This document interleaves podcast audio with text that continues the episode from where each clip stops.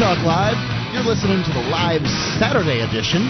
We are live here in the studio, but things are a little different than they usually are. Uh, I'm Mark. And I'm Guard. And, and Ian's not here. He's off at a, the talk radio convention or something like that, schmoozing with the big boys, probably giving Rush Limbaugh some trouble. Making him nervous. Yeah, yeah. And, uh, you know, I got to say, I'm glad he's gone. It's a show about it's a show about your calls. You can call in about anything you want on the uh, SACL toll free line.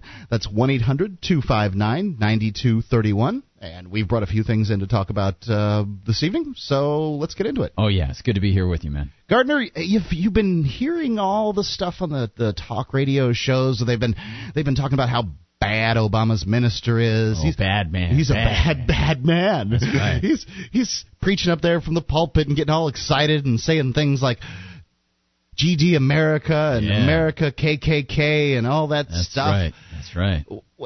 You got an article on that. Yeah, yeah, absolutely. Uh, you know, Pastor Pastor Mark, I just have to say, uh, as Pastor Guard here, uh, it's a fascinating story what what we've seen so far. Last night, Barack Obama added another wrinkle to this one, which is that he decried the rhetoric of the Right Reverend Jeremiah Wright. And originally I thought it wasn't that a Flip Wilson character, but no, it wasn't. It's uh, from his pastor from his church around Chicago. It's the guy who married him and his wife, Barack Obama and his wife, uh, also baptized Barack Obama's kids, and has worked with the Obama campaign. He's now off the campaign. Sounds like Barack knows him a little bit. He knows him well, yeah, absolutely. And uh, Barack got him off the campaign. He uh, decried the statements last night and uh, denounced them.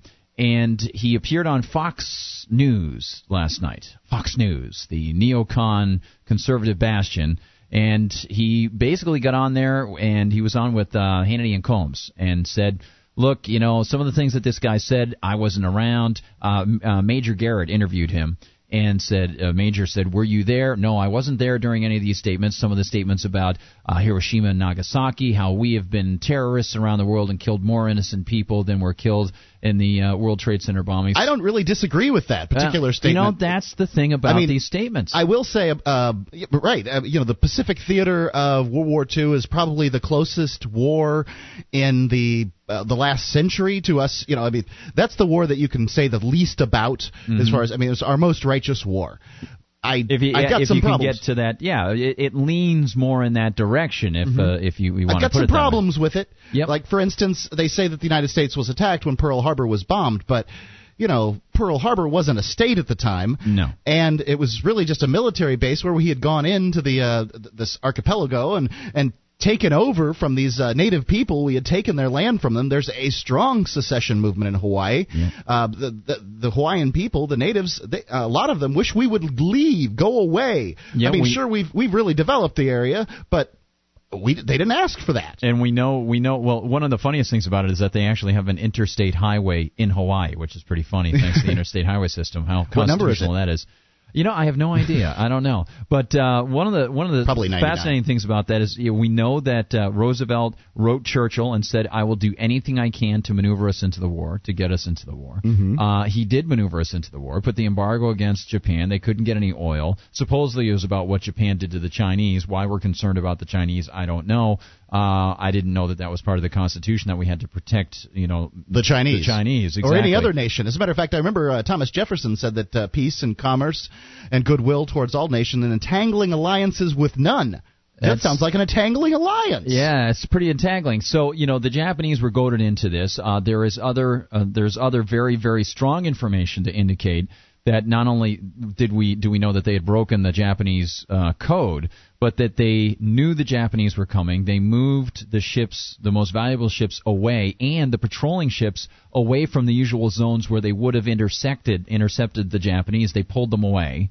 There's there's some evidence to that. And I mean, there it- is- it's a it's a little conspiratorial. There's not a, there's not solid solid proof of it, but there's a lot of there's a lot of evidence out there. And with with freedom of information uh, documents that have been revealed just recently, there are some new books out. One of which uh, quotes a man who worked in the White House at the time with a contemporaneous diary entry where he said he was in the Oval Office and Roosevelt said, "I knew people were going to die, but I didn't know this many people were going to die." How awful. Okay, so that's on the, on the World War II front, but you know these statements about about Obama's pastor uh, and by Obama's pastor, that's the thing. There are there are there are things in there that he's saying which people are overlooking. Right. And, and well, you know, that's he's he's saying it for one. He's saying it in that really cool black minister cadence, so which I dig. sounding. I, I, I, it's, it's awesome sounding. Um, I just love the way that sounds. But you know, the some of the things he says, I agree with. Mm-hmm. You know, I do think that there is a ra- uh, an institutional racial racial bias um, in our system, and I, you know, it seems I- obvious I to think me you're right. when there's one out of 99 Americans is in prison, but one out of 10 black people is in prison. Yeah, you know, I was just talking with Jason Osborne about that of SACL, and Jason and I were talking about just those things. Why is it that people, li- you know, white guys like you and me, uh, you know, we don't live in the inner city of Chicago, we don't live in Washington D.C., we don't know what's going on in South Central or Compton, and you know, to think that the laws that have been established, even if the people who are are functionally taking care of those laws now are not racist. Many of the laws that are in place now were instituted by racist people. Well, I don't, I don't, I, I don't see any laws that in in and of themselves are particularly racist. It just seems to me that the implementation to it's it's easier to go where um, you know the poor people, the black people Yeah. are congregated. It's easier to go after them.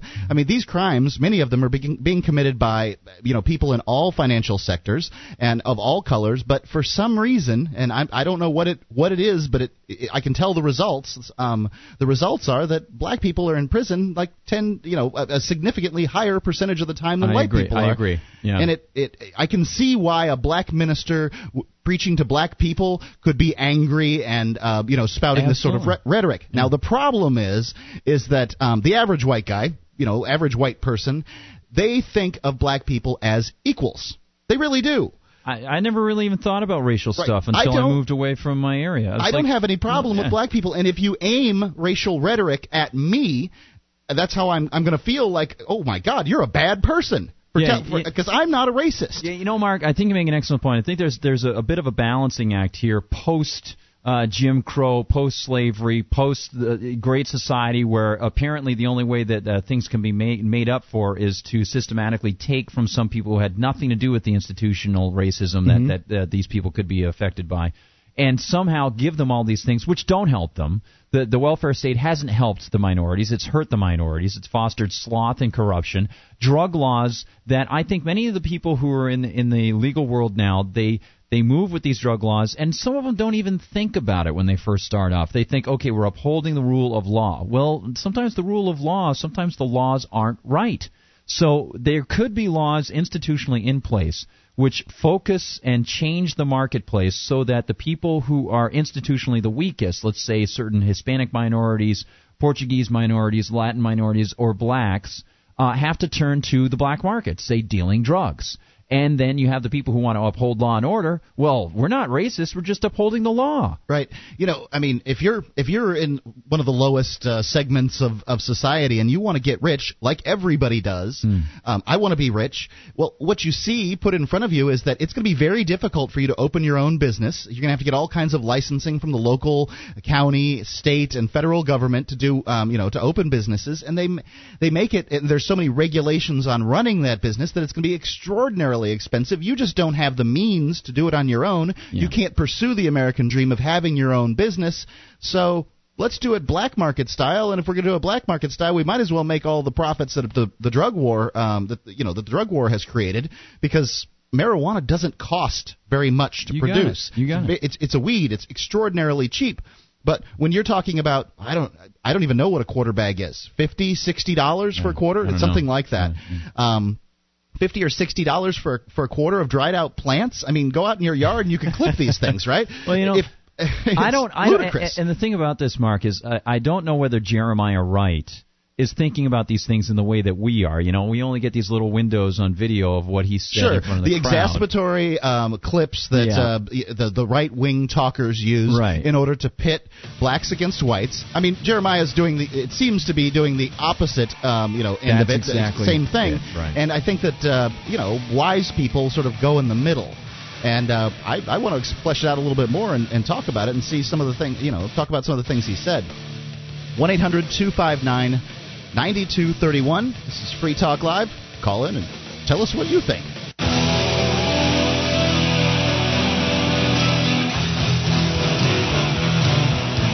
One 9231 This is Free Talk Live, and it's the live Saturday edition. You're listening to Mark and Guard, and you can call in about anything you want to talk about.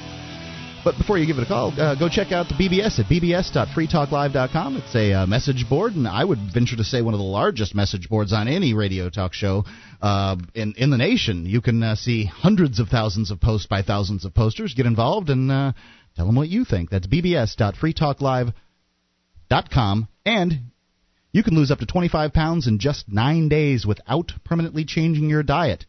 Check out this amazing doctor recommended cleanse Go to FTLDiscount.com and read some real testimonials. Find out how to order. That's FTLDiscount.com.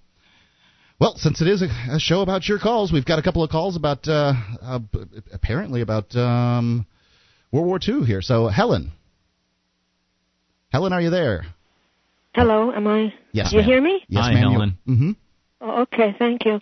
Now, I was five years old. I grew up in Manhattan, Mhm. on the east side, and I can remember when they tore down the Second Avenue elevated line.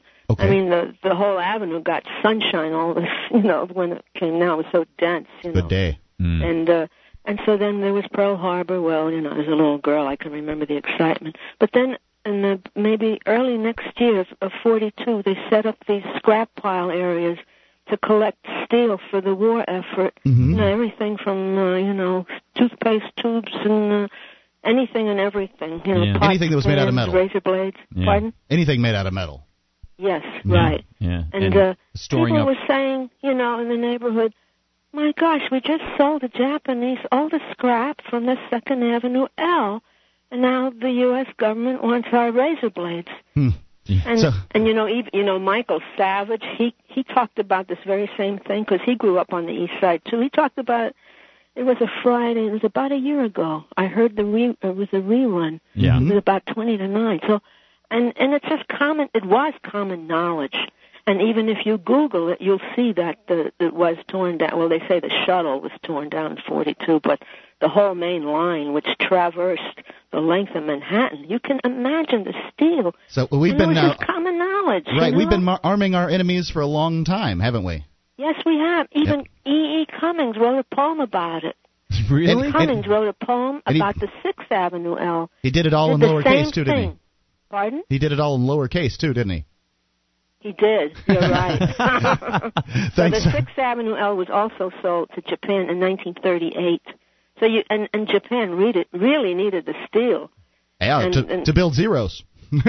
to build the zeros and the bullets. That's what Cummings writes about. The Yeah. guy, you know, his. Uh, yeah, okay. Well, I just want to tell you about that. Thank you, thank you, interesting thank you for the call, Helen. Appreciate It's it. Yeah, and you know, Mark, it's there's an interesting facet to this, uh, an economic facet to the whole World War II thing, uh, and that is they constantly tell us that the war brought us out of the depression, which is absolutely bogus. Robert No. Higgs has wrote about Most of the world was out of the depression by the uh, by the mid to late 30s. Right, right. The fact is that our socialist programs that FDR had put in place kept us in the depression. And yeah, well, I'll say that the war probably ramped up the economy, but um, and But they were building things that nobody wanted. You know, I, I, I, and Robert Higgs makes a great point. He says you can't say that you've got a productive economy when the things that are being produced aren't things that people want. They're things that the government wants in order to it, increase the warfare state.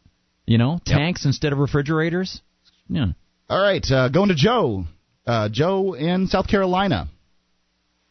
Hey, yeah, Joe. how you guys doing tonight? Good, sir. How about you? I'm doing great. Uh, I have to comment on something you guys were saying about Pearl Harbor. I'd never heard about the letter from uh, Roosevelt to Churchill to get us into the war, Yeah. but I'm willing to bet the Japanese had probably never heard about it either. And the reason we put the embargo on China was because of the inhumane treatment, or I'm sorry, on Japan was because of the inhumane treatment of the Japanese uh, to the Chinese. Right. Now right. that's that's you know I'd I'd like to think that's the idea. I don't know. Maybe well, I need you know, I, I I hear what you're saying, but there we are playing the world's cop again. And what happens to cops? They get shot at. I mean, Well, I yeah. do I as an American deserve um, to to have my my pocketbook raided for this kind of stuff? No, and you know, I I understand what you're saying, but I really wanted to get this back to the context of Jeremiah Wright. Yeah, sure. Okay. And what Jer- what Jeremiah Wright said was that we dropped the bomb on Hiroshima and Nagasaki, and we never batted an eye. And that's not true. Yeah, that I mean, as educated, Yeah, you know, as much point. as you guys have read about Truman, I'm sure, and you, you sound pretty educated on the time period, you would understand that we not only batted an eye, but it was one of the most carefully measured decisions in all of history. That's right. That's a, you know that's a good good point. So that that facet of what you just said is a very very salient point. There are a couple other points about the innocence that I'd like to discuss in just a minute, but that's an excellent point. Yeah, you're right. Thanks, I Joe. understand that a lot of a lot of innocent people died at that time, but you have to weigh it. And I mean, this sounds you know almost cruel to uh, to contemplate the sheer humanity of something like this, but you have to weigh dropping the atomic bomb on Japan to end the war at that point in time versus a U.S. invasion of Japan against a culture that would not quit unless they saw something like that. Well, this is the is- thing. I see. I see some- the. I see the dropping of the bombs w- when we're in the war. I'm like, that's a decision that I could have made, but the, it's the decision of getting into the war that really bothers me. Um, now, I, I don't. Like I said, the uh, the Asian theater of World War II is probably the most righteous war the United States has been in since the Mexican American War.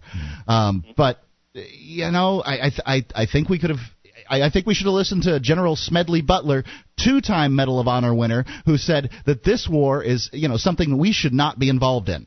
Well, what Right. fascinates fascinates me as well is, and I was bringing this up on uh, on my program yesterday that I do around New Hampshire, is that um, you know there was a time, and it, as a person who believes uh, pretty much in free market capitalism supplanting or replacing government, uh, we can talk about the government paradigm versus the so- social uh, free market paradigm. But there was a time when people understood the distinction between those who were engaged in war as soldiers and those who are civilians. But as Mark brought up, we were chatting about this off the air. There was a draft in World War II. And uh, you know, and, and another thing about the ja- Japanese thing, you said a, a culture of people that just wouldn't quit. You know that Japan had offered to surrender before that with terms, but Truman had said no terms to the surrender, zero. So it's actually Truman's stance on there will be no terms to the surrender that resulted in all those innocent people dying in Japan. Uh, You, you are You aware of that? Yeah, you guys sound like you're you're both educated and able to make smart guesses about this. What if we would have accepted the terms of Japan's surrender, right? And I'm sure Japan's surrender allowed them to keep the military. And basically, I mean, if you look at it like that, you can look at it one of two ways. Mhm. Japan's giving us an opt out, or Japan's giving themselves an opt out to go ahead and rebuild. Because I don't know if they didn't have intentions on continuing the war. Japan met with you know Germany, and they actually divided up pretty much the United States for Japan. That's what Hitler said. Hitler wanted Europe. He, he met with the leaders and he said, "You guys can have the United States. I don't care. I want my Reich to be in power over Europe and specifically Britain." Right. So if you measure that against that time frame, then sure. I mean, maybe Well, we could have taken their I- surrender. But I see what you're saying, but it's kind of like getting in a fight with a bully in the uh, in in the schoolyard, and then when you get him down, you kick his teeth out and you break his arms because he might get up and fight again in the, in the next few days. And I'm really not for that. What I say is fight when you're hit, and you know, Mm, and well, we be were fair about it. Yeah, and the question is whether we drew them out to, to to hit us, and that's that's what I think a lot of this evidence indicates this. And you know, it's it's a weird sort of way that we look back on this with 2020 hindsight. Uh, we don't really have 2020 hindsight. We don't have all the information, whether it's you know conspiracy theories or not. But one thing that I can tell you is a lot of the information that's come out indicates to me that the embargo was set up to draw Japan in. They knew Japan was coming. They moved the ships off. They had wires that they tried to get to our commanders, and Roosevelt's guys held them back. I don't like it. Joe, real Well, quick. Husband D. Kimmel, actually, I mean, like the, the admiral in charge of Pearl Harbor at the time, they had been drilling, and the way the ships were tied up was actually for their own safety. They were not expecting this kind of attack from the Japanese. I Free Talk Live, 1 800 259 Thanks for the call. 9231.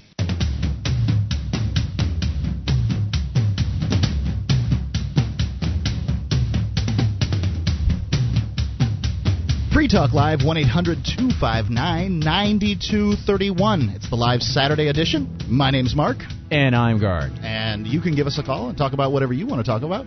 Um, but before you do, I'd like to tell you to go to shrine.freetalklive.com and see uh, dozens of ladies that have uh, sent their validated pictures in to you know show that they in fact do listen to the show. That's shrine.freetalklive.com.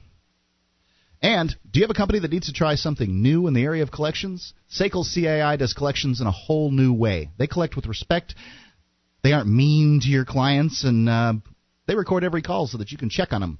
That's Sekel CAI, and you can check out their banner at freetalklive.com.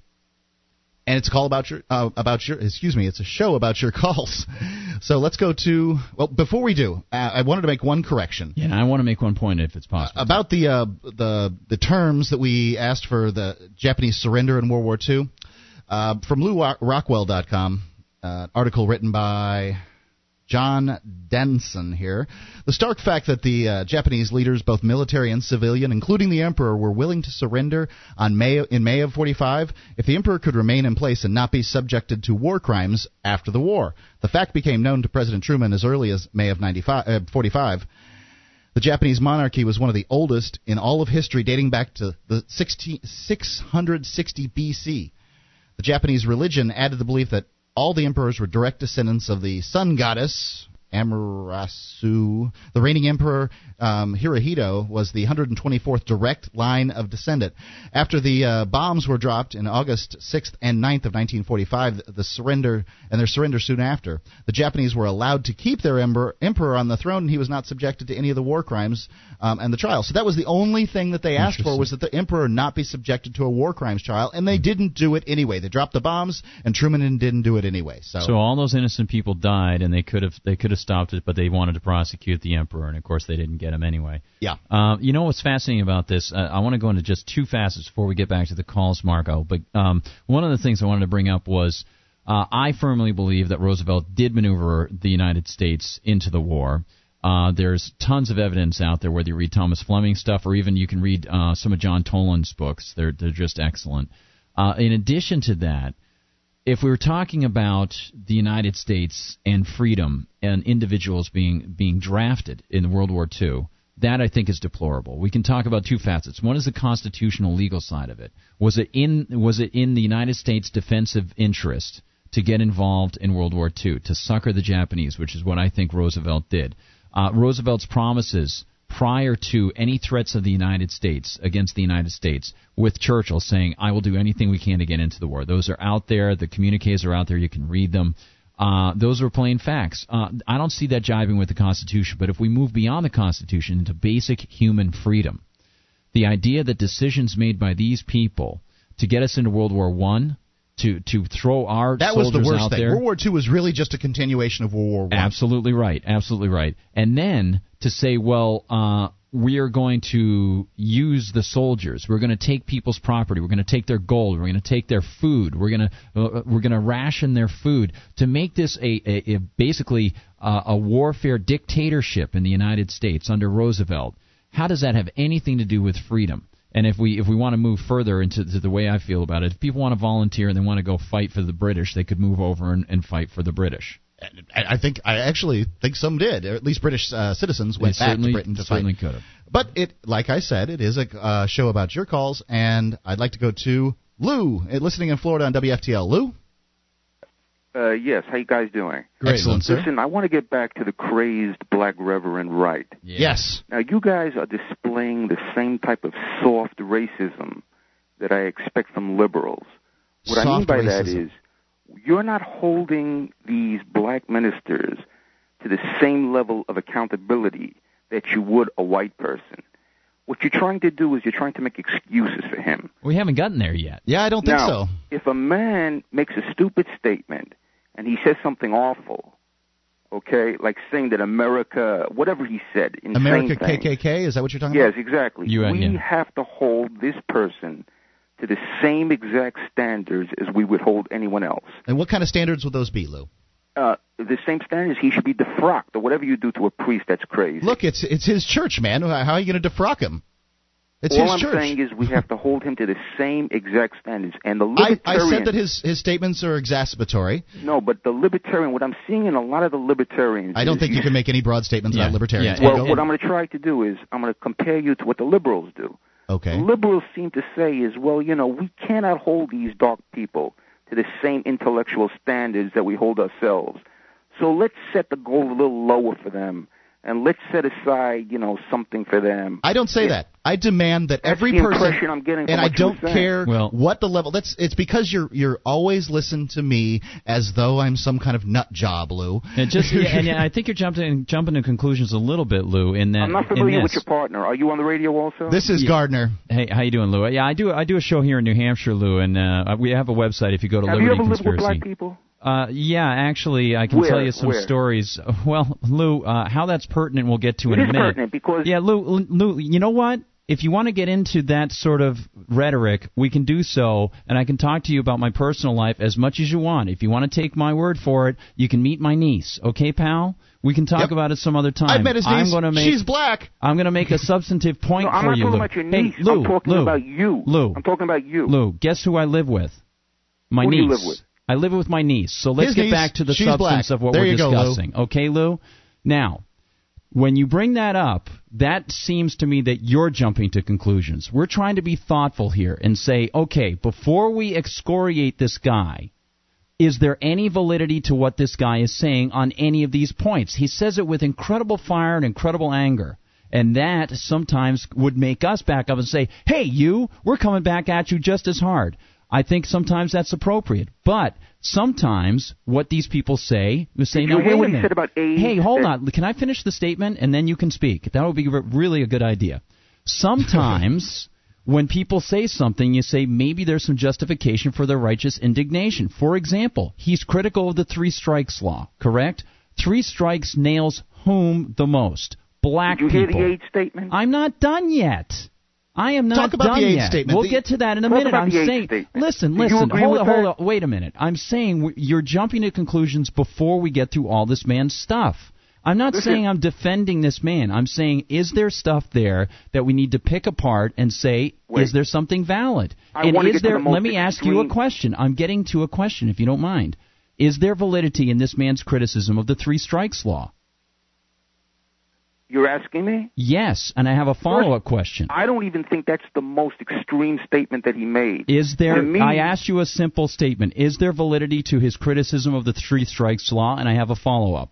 No, I don't think so. All right, then we can't go any further. I think there is, and I think if you're a black person and you see that there's validity to Can it, we get to you the can AIDS ease it. I'm not done with I'll, the I'll, sentence. I'll handle the I'll handle the AIDS thing. I once think he's if done. you're a black person and you see the the three strikes law, I think if you have grown up in this sort of society, and he may make it worse, he might inflame it even worse. He might make it more than what it is. But there is an issue about potentially institutional racist policies against like these people. now. But You're what are you going to do if you've got if you've got three strikes You're laws making- that listen, listen, if you've got three strikes laws that You're nail making if excuses for I'm not people. making excuses. You have to stop with the All right, let's let's look at it this way. Let's look at it this way. Let's do it this way. If you are of a particular subset that typically engages in some sort of, of individual. if you no, what I'm saying if if you're in some subset, some I'm community area, and you're an I'm not done yet. If you are at some sort of subset engages in some sort of enterprise, right? Let's say it's oh black market sales of cigarettes and they impose on you a certain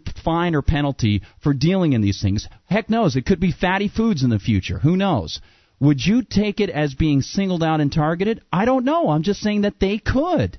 That's all You're I'm saying. sounding like a liberal. Well, you too bad. To I, stop I'm, I'm trying to sound sensible, Lou, but Lou, you're, I don't you're even know what a letting me- liberal is. I know that Rush Listen, Limbaugh's made the liberal term is very, very. someone who's a bleeding heart.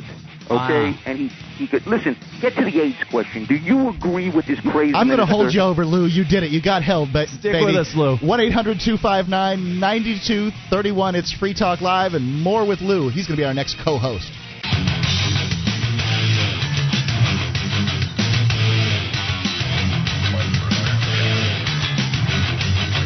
One 9231 You're listening to Free Talk Live. I'm Mark. I'm Guard. and it's a call about your shows. Uh, it's a sh- why do I keep on doing that? Show about your calls. Please call in about whatever you'd like to talk about, just like Lou has. Uh, so we're talking to Lou about uh, the right, Reverend Wright, and his exasperatorious comments of uh, last week, or at least we we heard about last week. Yeah. Lou, Boy, you there? can- Do you agree with the Reverend, the He's- righteous Reverend, that we created AIDS to kill black people? No. I'm asking you, Garth. Lou, you are A- you answer- are absolutely right. I would never think that. That's crazy talk, man. But I love crazy the I talk. love the So- fact that you fly right in.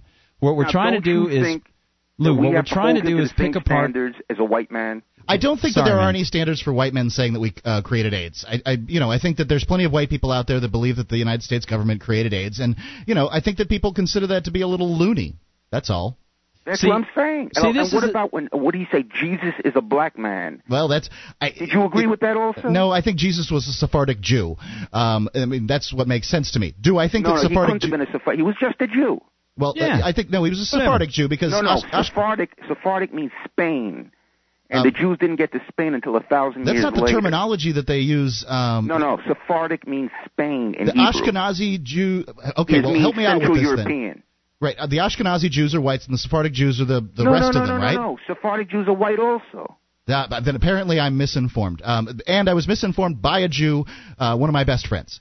Um, All right, listen, Garth. I just want you to admit that you hold black people to a different standard than you Where, hold white look, people. how are you extrapolating all this from our what I hoped would be a processed analysis of what this guy is saying? Uh, You know, just the, The fact that you don't come out. lunatic. Listen, listen. you're Just the fact, lunacy, no, just the fact that the guy he's a Me- lunatic. Just the fact that we're picking apart the guy's statements doesn't mean that we're not going to come to the conclusion that he's a lunatic on some things. I Do you get that? I don't understand. Why is it that we can't say, "Hey, is what he said about this valid? Is what he said about this valid?" Because you're playing the same game that the liberals play. You're trying Why? to like Listening to people? You mean actually, actually finding out what is truth and not truth? I thought Aristotle was interested in that. I didn't You know, know he was a you the member of the. Democrat Party, Lou. I'm very disappointed in certain libertarians when they try to bend over backwards and group people together as a class. Here's He's what I'm individual. disappointed in, Lou. Here's what I'm disappointed in. Cannot- Someone who does not judge him as use his critical faculties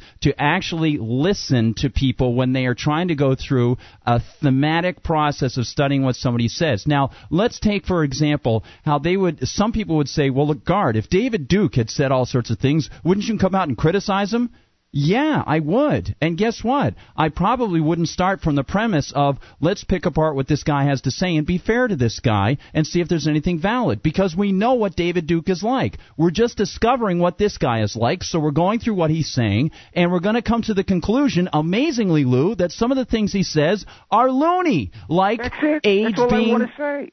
All I yeah, but you say wouldn't let us actually get through the conversation, Lou. You were the one who was jumping to conclusions about us. was- Do you get I it? Heard, I heard the opening, and it sounded like something you could hear on Air America. Well, This you is- gotta just wait, man. Uh, Obviously, we're very cool with you. I think It's, that they, you know, believe no me, if I if I was on Air America, they'd kick my butt right off, Lou. They do not want to hear about how the free market has all kinds of solutions for the marketplace. They want to hear That's how all I want to socialism. do already. Yeah, we're on the same side, Thanks. Lou. I think I think we're in agreement in the Guy's end. an individual, and he's crazy, and that's all. Well, you know? Well, he's I crazy think he's about got some, some- stuff, some and he's cool not crazy about other stuff. And he's he he talks like a crazy man. You can pull some things out, but a lot of it he deserves a ton of criticism. Listen, as a good libertarian, we have to stay away from conspiracy theory. I'm telling you. Oh, absolutely. What's the conspiracy starting theory? to go down the same road that the extreme left is going down. What's Hey, the what's the conspiracy theory, Lou? You were doing this whole thing with uh, Pearl Harbor. But that's not a you conspiracy. That's not a conspiracy Th- th- We're looking at history and and um, history that which we we managed to extrapolate. I mean, that's not. Don't you? You're jumping to conclusions that are not there. Well, they. How do you know they're not there? It's it's 65 year old information. Have you have you read FD, FDR's War or the New Dealer's War? Have you read you read- you read. John fact, Toland's my, books? My college major was history. Right. Okay. So the questions stand. You know, I don't think that having a, a, a thoughtful conversation about, well, look, I've read this. How, have you read this? Or what's the story Yeah, on this one? exactly, What's your opinion on that? read- but I don't think sir. that that's. I don't think that that's conspiracy theory Sir. mongering. And I've been hearing too much about 9/11 was an inside job. When did I mention 9/11? Why don't you are ask- You're I'm associating. saying see, this is is- the uh, thing. uh, you're jumping to conclusions again because we are picking apart certain arguments about World War II. You're saying you're you're. I think, and I don't want to be too accusatory, but you're you're so ready to jump to conclusions that we're giving too much space or too much leeway to people that you're saying that we're just like these other people. I'm No, trying to investigate. All I'm it. saying is we have to stay away from conspiracy theory until we have fact. We have to ground our arguments in fact. I concur Not with you, some- Lou. Gardner, Okay. it- was 9/11 an inside job, or was it perpetrated by uh, some uh, you know Arabs uh, that wanted to wage war on the United States? It was perpetrated by some radical Islamic fundamentalists, and they didn't like us. But too it's not a joke. It's not a joke. No, I think it's you're making not. light of it. No, it's No. it's the truth. But what are you going to do about it? you know, I mean, I, I I think that those Arabs had some validity and and their See, that's what I mean. complaints. That, then you're getting into like left extreme. Yeah, it's almost like when you go so far into the libertarian mindset, you go, you bend over backwards. You start to sound like no, a radical leftist. I don't. I don't think that actually thinking about a situation and picking it apart is liberal. It, if you if you think that being a liberal means not uh, just No, adhering to rhetoric of, of the right hand side, see, the extremes at both political ends, the, the extreme libertarian, the extreme right, the extreme left, they tend to the conspiratorial mindset. What's conspiratorial about believing that um, that the the uh, the Arabs have some kind of validity to their complaints? But what does that have to do with saying that 9/11 was an inside job? Nothing. That's the point I was following trying to up my statement. I mean, Art Gardner got to make his statement. I'm making there's too many people that say there's too many crazed libertarians that are saying that 9/11 they, they believe what There's that Dem- 9/11 Democrats and Republicans that say the same thing. Right, and, and we're not Insanity. we're you not have them. To stay away I mean, from conspiracy theories. Lou, Lou, let's look at it this way. We probably wouldn't have given you as much time and conversation as we've we've tried to have with I you. want if Lou we as a co-host. we- I don't know about you. If we were these kinds of guys, you know. Alrighty. All right, man. Good show then. Thanks for the thanks for the call, buddy. Wow, that Sorry, was that was cool. That was well, hey, you know, um, that was that was really good to get Lou, and hopefully he'll be on our side. I know I know those feelings Well, sometimes. Lou's my favorite kind of caller because he, uh, you know, he's he's inflammatory. You know, he's he's, he's got a gruff, He got- gruff sound to his voice, and, and he doesn't mind telling you you're nuts. you But know? I'm glad we got to talk it through a little bit there. So there's a lot of times you get in these conversations that people don't. I don't know. Maybe it's just my girlfriends. All right. Oh yeah, like you have girlfriends. Um, going to uh, Reverend Ryan in New Hampshire. Hey, Reverend Ryan. Hi. Uh, I was hoping I could talk to Lou, but oh, Sorry about I, that. I really wanted to ask him if he'd ever heard the term fractally stupid. What does fractally stupid mean? It's the kind of stupid where you say things that are just so dumb that no matter how much you zoom in on them and zoom in on them, they're still just as dumb. Every little part of so is conversation is, is- just as dumb as the one as the whole. is that Reverend Wright is fractally stupid or Lou is fractally stupid? I don't understand. Uh, both, actually. well, thanks for that, uh, Yeah, well, Ryan. uh, yeah, and what do you think about about the Reverend statements? Because we we haven't really gotten to address some of those other loony things. We did a little bit with Lou, and and whether or not this uh, Obama in the race, you know, in the presidential race, it's, it's frustrating because I'm not a fan of government, so I look at it from a very distant point of view. On my show, I have to delve into it every day, and it sort of drives me up the wall. Uh, but when you look at a guy like Obama apologizing for this guy's statements, uh, he it's a blanket apology, and he's going out blanket. Do you think that that's appropriate? Do you think what? Uh, do you even care? I don't know. I, I you know, for me, I'm sort of distanced from it.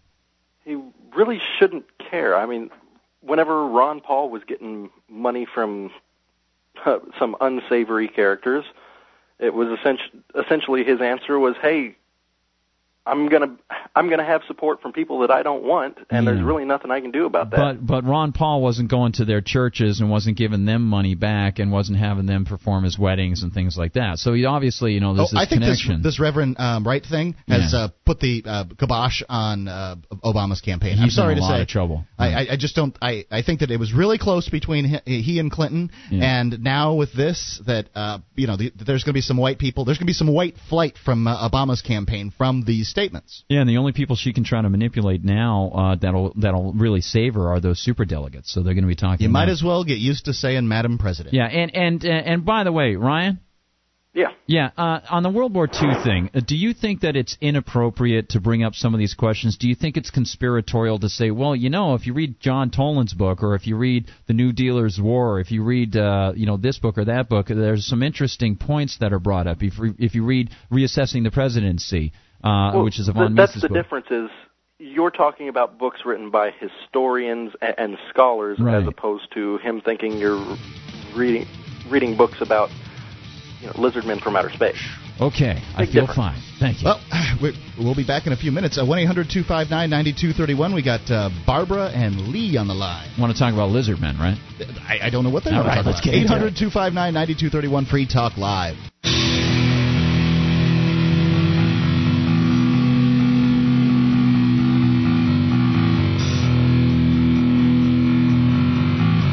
Talk Live. It's the live Saturday uh, edition of the show, and my name is Mark. And I'm on guard. And normally I'd say it's your show, and you can call in about whatever you want, but it's really my show because Ian is away playing at the uh, oh the what is it, the talk radio seminar or something like that. So I'm sitting in the big boy chair tonight. But you can still call in about whatever you want to talk about. And as a matter of fact, since it is a uh, show about your calls, we have a whole bunch of calls to get to. Let's go to Barbara. Barbara in Florida. Hey, Florida, nice. Hi, good evening. Uh, before I go into my topic, I just want to say I thank God for Lou. I, I support him 100% plus. Excellent. And as as a li- lily white gal, blonde and blue, who has a half sister who's American Indian and brown, uh, she didn't even have two years of high school, and she worked for a major airline, shall we say? I can't name the name, but it starts with a U. Okay. Mhm. And she started out cleaning the airplanes, and in a few years they kept promoting her and promoting her, and she ended up in the top department. That she was the very first woman ordering all the plane parts and going all over the world. It's the Good American dream. Hard work, and you'll get what Yeah, you no, want in this no. country. Promotion because her skin was brown. Oh. I white was held back and down. You know, there that It's it's reverse discrimination. Yeah, absolutely. anyway, Quotas- and I quotas are terrible. Three Yeah. black families. Well, by the hold way. on a second. Let's ask you a question about this. If the company had just done it itself and there weren't any government pressures, let's say we can hypothetically remove the government pressures on this, would you have a problem with the private go- uh, company making a decision saying, you know, we're going to pick this person over this person, even though this one is maybe a little more qualified, we're going to pick the other one because we like this? It would be to their own detriment or benefit, right? Yeah, I wouldn't like it. I mean, I, I, well, I I'm not going to tell them how to run their business. I have no problem with that, Mhm. providing when you look at the overall picture and you see the so-called the minority having uh, almost 50% of the jobs. I don't call that fair play. You mean, Now, you mean by was that. And statute, then- by statute, or by the decision of private individuals choosing how they want to spend their money? No, that's not fair play. The majority of the populace is still No, no, no, no, no, no. no. I'm not asking you. Not the outcome can be one thing. The process is what we're talking about here. If a private business person decides I'm going to make a discriminating decision in favor of tall people, or in favor of brown people, or in favor of white people, um, we can have a personal uh, personal position on that. I think that that's bad. That's good, and I would choose either to frequent that person's business or to not frequent that person's business. But do we get the government involved with policy? That's the question. No more. No. Affirmative action is racism, and 40 years is pushing 40 years is much too much too long. Right now, now let's it. look at the outcome. If it turned out that if you didn't have government policies and you had minority people rising to the top, and you thought, well, you know, maybe that person does, doesn't deserve it or, or anything like that, would you have a problem with it as badly if it were just done privately? I'd have to think about that for All right, a while, see, yeah. truthfully. And Can uh, I go on to the other thing? What Yes, I ma'am. called in. You were saying you were supporting.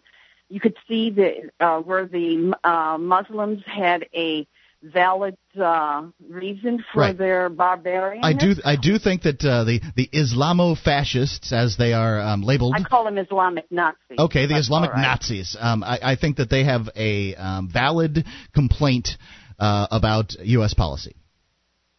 Well, of course, I don't. I, they're just using that as an excuse for their their war tactics. Uh, wait, Because whether they're whether they're finish? using it, after 9/11, I opened up the books on Islam and and and got into the Quran. In the Quran, there's at least 120 passages, surah number this and surah number that, that get that distinctly gives violent, uh, barbaric, um, killing orders. Well, you know, is, Islam may very well be a, um, you know, they, they, they, there may be some sects of Islam that, uh, you know, extol No, uh, not wiping out your. maybe. They are. Okay, you so you say there is. Um, One of the books is Answering Islam But don't you by think? Geisler. And but anyway, I'm saying it is not maybe. Islam Okay, believes but don't you think that we drive um, the average is uh, the, the average uh, uh, Arab into the arms of these people by Right. by going into their lands uh, as a Oh. as an armed force? they I mean, haven't come into our land? Ah, what now was here's- the Crusades all about? The first Crusade started because the Christians who were making pilgrims to the Holy Land were being slaughtered by the Muslims. do you That's consider the yourself for the first Crusade? which which Now, takes which takes precedence? Um, your belief that Truth the United States justice takes precedence. Should the United You- States government- May I just finish? Uh, sure. Islam believes their mentality. They divide the the whole world in two mentalities. Those who belong to Islam, the House of Islam, and those who are not in the House of Islam, they belong in the House of War. Okay, now, Now, let me let me pose a couple the, questions it is to the you. responsibility of the Muslim Uh-huh. the, in the House of Islam to either convert or kill or be killed. Right. Yes. or be killed. Right. Now, Now, for let all me I let me know, pose. you two may be converts to Islam, and you're just putting on a front. Well, maybe- you're working for them in this method. Maybe I'm a sun-worshipping are. pagan, Maybe, ma'am. maybe we are. Um, uh, but let me pose a couple. Maybe. que- Maybe pose a couple questions for you, sir, for some good rational uh, discussion. Okay. First off, uh, it is acknowledged that Muhammad spread his religion through military conquest. That's one of the great distinctions between Muhammad and Christ. We know that. Absolutely. And we know that there are sections of the Quran that are very violent, that talk about getting rid of the infidels, wiping them out. Uh, there are also very violent portions of, of the Bible. We won't go into any sort of equivalency in any way. I'm just mentioning it as a, as a historical fact. But the question that Mark brought up, I think, is extremely important. And then I want to go into your point about the Crusades, because uh, we'll get to the Crusades last if we can. Right. United States policy. What were the four major points that Osama bin Laden used to recruit people to kill 3,000 Americans? The only points he brought up. Did they have to do with the cultural or religious differences between Islam and the infidels? Well, we're not infidels. They're the infidels. What they not look us. at, what they look at But as the course, infidels. Listen, Barbara, No, I know I you hate Islam, uh, Yeah. the, the Oh, Islamics. honey, I know you love hate them. Muslims, but I hate Islam. Whatever. It's, a, it's an evil, evil. If we perpetuate this war, it's only going to continue. Do you understand that? The fact is, Osama bin Laden we would like. are- Uh, no, before you go on, Barbara, I, I've got a statement to make here. Osama bin Laden is part of the ruling house of Fahd um, in in in uh, Saudi Arabia. He would like very much to be the sheik that controls everything. And um, we currently support uh, King Hassan, the son of King Fahd, over there. That's the United States government supporting a king. We fought a revolutionary war against a king 200 years ago, and now we're supporting a despot. We are caught in their internal civil war, Barbara. We are being used we put the king like pawns. there, didn't we? What? Didn't we put that king in there? I don't care what we did. We shouldn't be involved in these other nations' stuff. Thomas Jefferson said, "Peace and commerce with all nations, and entangling alliances with none." Barbara, And do you think that Asa- do you think that uh, Thomas Jefferson support would have supported The Osama bin rules Laden? are changed. We Okay. don't live The in that rules do world not anymore. change, They're madam. not My freedom. You cannot compromise my freedom, madam. And You Barbara, don't get to. They're not playing by our rules. Barbara- There's no We're- hour, Barbara. Oh, Barbara, there is no We're hour. fighting for I am not on your side, madam. Barbara, let well, me I'm ask you. sorry, let me ask you this question, but, Barbara. Uh, I'm going to do what has to be done A for question. survival. A second- Right. a You'll second- throw a bunch of young men's lives after this and no, my tax dollars. to no, For your I Bible. support the war. I support this war. Okay, uh, do you support it for the Bible, or do you support it so that the United States will be left alone? No, I support it because when you read Islam, they're never going to stop. Okay, We let me ask you this. Here's here's one. Here's the second question. Here's the second They're question. All over the world. Barbara, Barbara. Barbara, do you think that 9/11 would have happened if the United States were not involved in the Middle East in the way it has been over the past uh, 40 years? Simple it would question. have happened anyway, whether we were there or not. Do Okay, now- now I'll follow up. Israel has a right to exist. Barbara, Barbara, now I'm going to I'll answer your question. Israel Barbara, Barbara, right Barbara, I will answer your question in a minute.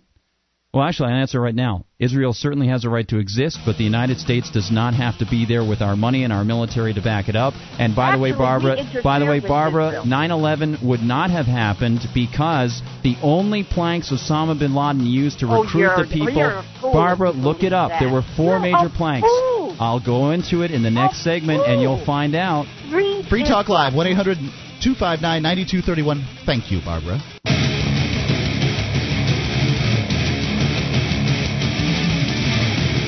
One 800 259 9231. It has been a wild and crazy night here on Free Talk Live. My name's Mark. And I'm Guard. Yeah, well, you know, it, it's it's really what Free Talk Live is all about. Free Talk Live is a fast-paced, uh, hopefully intelligent and studied program, and we are iconoclastic.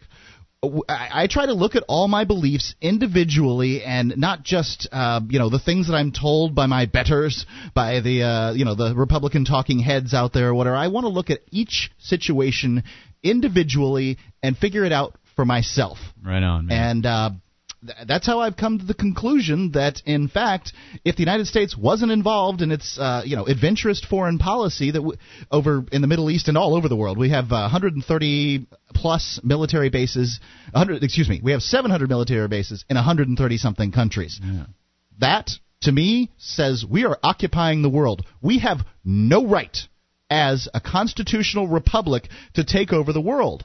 And there are a You can't bring freedom and liberty to anybody else. They have to want it for themselves. That we call- fought our own revolution. Mark, that call from Barbara really brought out some distinct differences in the way that we look at things and the way that we argue about what's going on with American foreign policy. Uh, the idea that someone can actually say, hey, wait a minute, maybe we should look at what American policy is inspiring people to do and inspiring people to recruit other people to do maybe that should be studied. That's seen as anti American. Well, I have a couple points to make. First, to Barbara, the four points that Osama bin Laden used to recruit those people for 9 11, the very points that he used, and you can get their communiques from Berlin when they were hanging out in Germany and they were mixing bombs and learning how to, to do all sorts of things and to get into America and making up their, their information, getting their money.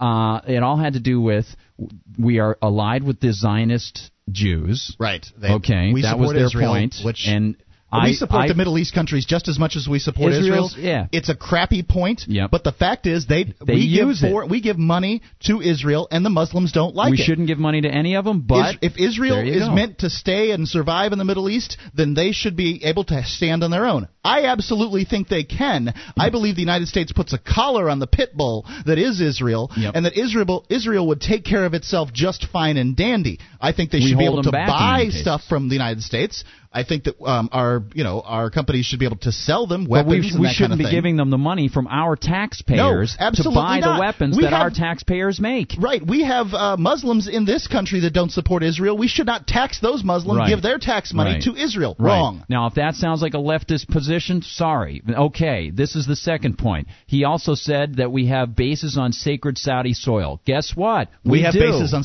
on, you know, we have bases on Saudi soil. As far as I'm concerned, sacred's, uh, you know, just a bunch Exactly, of, but it's a bunch that- of crap that they use to control people's minds. and that's unfortunately the way that he got these guys involved. There's there's point number two. Point number three, we had a blockade on Iraq. We did. And point number four, which was starving poor Iraqi children, said Right, Osama and bin? Laden. You're right. It wasn't a starving uh, Saddam Hussein. You can believe that he was still living in his palaces of gold. Pa- it was the poor luxury. Iraqi people that we were starving with those Exactly, darn blockades, and I I feel like those are acts of war. Uh, absolutely right. And then you've got we were bombing Iraq. Those were the four points that he brought up over and over and over, and those were not for public dissemination. Those were to recruit guys into his secret cabal. It, you mean it wasn't Coca Cola and it wasn't Britney Spears? It, for it some wasn't reason, the it wasn't Swank and Oui magazine either. You know, and this God. is the thing that we need to bring up. Now, just the final point is, if we are un-American for criticizing American policy and saying that maybe we should get out, maybe you ought to check out Ronald Reagan's statement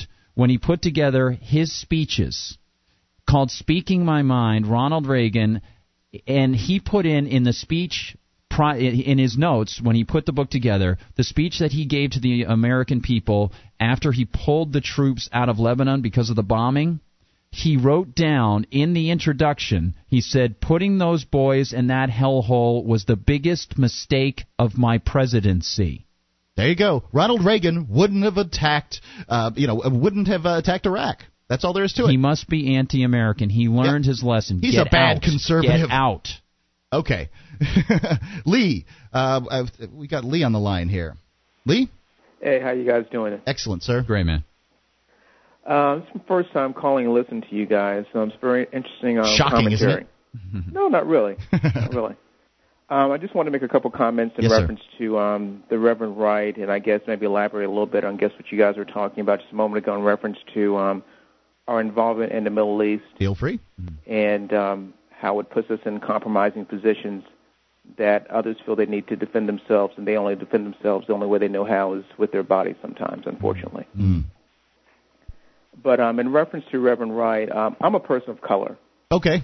and some of the things that he's mentioned um, do not surprise me because I understand the point of view he's looking at the world from. Right. Well, what's that mean? Say it again. What's that mean, that point of view? Well, unless you're a minority in this country, you there are things that you really don't see and you don't understand. Unfortunately, it's just the way it is right now, and though and that will change with time. I figure another 25 to 30 years that will have passed in this in this country Mm-hmm. because there has been so much. Um, I'm not going to say mixing of the races, but mixing of cultures, really. You have everybody um, involved with everyone's other, all the children, everyone's children involved with everyone else's culture, and they see themselves as individuals. They see themselves as Americans, not Black Americans, White Americans, Hispanic Americans. They see themselves as Americans. Yep. And we'll finally get to that point. I figured another 25 to 30 years. I agree with you, and uh, let me make a, a, a comment on this from from my personal life. You know, I think that there are some Black Americans out there with a lot of sort of leftover hate. Now, I'm not saying that it's it's not difficult to be a minority in the United States. I think there is, but I think it was a lot more difficult 30 years ago. And I think some Black Americans out there have some leftover hate that they kind of shine on white people in general. Um, I spent nine years in prison, and I remember one night uh, a friend of mine, a black guy, Jackie Forbes, was having a, a heated, loud conversation outside of my room um, late at night, and he, uh, with another black guy who was decrying, you know, why bl- white people are bad, and um, you know. Then Jackie Forbes said, "Well, what about those two white boys in that room right there?" And he indicated my room um, and my roommate you know, uh, you know, are they bad or whatever? Basically, was the question. And he, he said no. And, and and the guy said, "Well, no, but I'll bet you his parents wouldn't invite me to Thanksgiving dinner." and so what he was indicating was it's the older generation that, um, in fact, was the bad ones, and that the young, you know, I hung out with this guy that that was, uh, you know, upset with white people in general at the time. So he, you know, it, I think it will go away with time. Yeah. He, um, people be people are very general. They're not saying that you're necessarily bad, but they're talking about policies, Yeah. actions, Mm-hmm. things that indirect um, affect them indirectly that you may not be aware of. I know when I'm up north, sometimes in New York, I live in Florida. It is hard for me to get a cab at certain times. Mm. You know, Yeah. that's just a fact. That's just a fact of life. yeah, it is. You know, and the person, you know, a young white lady or something like that, or a white male will get a cab without a problem. That's it is what it is, and no one can tell me that that it doesn't exist. So, do you support or what do you think about Reverend Wright's uh, comments? some of the things that he said are correct. Um, 9/11 happened because of our involvement in the Middle East and Mhm. our, to indirect, our involvement in other countries' governments all around the world. I agree. Yeah. We're involved way too many places, and you know what? We don't hear about as Americans, or we really don't care. Right. And you know what? People get people die all over the world. Unfortunately, it happened to us, but it happened, Yeah. and we have to grow up and deal with it and expect these things may happen again. Yeah, I think that the best way to understand keep that. it from happening again is to get out of those people's country. Well, you have to understand that our actions have consequences with them, and once you understand that, you Thanks can, for the call, Lee. I got to got to let you go. One eight hundred two five nine ninety two thirty one.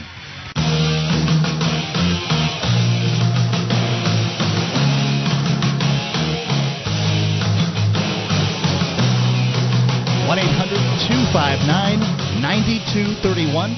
This is Free Talk Live. It's our live Saturday edition, and my name's Mark. And on guard.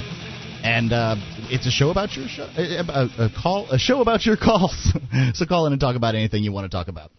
1 800 259 9231. And speaking of the show, there are archives from the last year on the website. You can go to f, uh, freetalklive.com and check them out. There's the last year's worth. So enjoy them. They're all completely free, unlike all the rest of those talk shows out there. It's awesome. freetalklive.com. Let's go to the phones and uh, take Ed. Hey, how you doing? Excellent, hey, Ed, sir. what's How about happening, you? man? Hey, listen, guys. Uh, I know you're not trying to do this, but you, you almost had me crash my car and uh, make the top of my head shoot off. Uh, I am 43 years old. You should get some I'm duct a- tape. Yeah, I know. I need some. Um, I'm 43 years old. I'm a Gulf War vet. Um, my entire life, I've been uh, watching on television while these Islamic lunatics have been killing people. I watched them kill uh, an Olympic team uh, from Israel, Israel? back in the day. Uh-huh. Yeah. I watched them uh, take a crippled guy in a wheelchair, cut his throat, and throw him off a boat. I watched them uh, uh, brutalize uh, people on airplanes. I've seen them uh, blow up Marine barracks in Beirut. Uh, and when you talk about that, you've got to remember that that was Islamists trying to kill all of the Christians in Beirut, and we were going over there trying to get in between everybody and get them to break it up. Which Uh, because what? that's what America does. We are the peacemakers on this planet. Is that in And our if we don't- Constitution, Ed? Excuse me. Is that in our Constitution?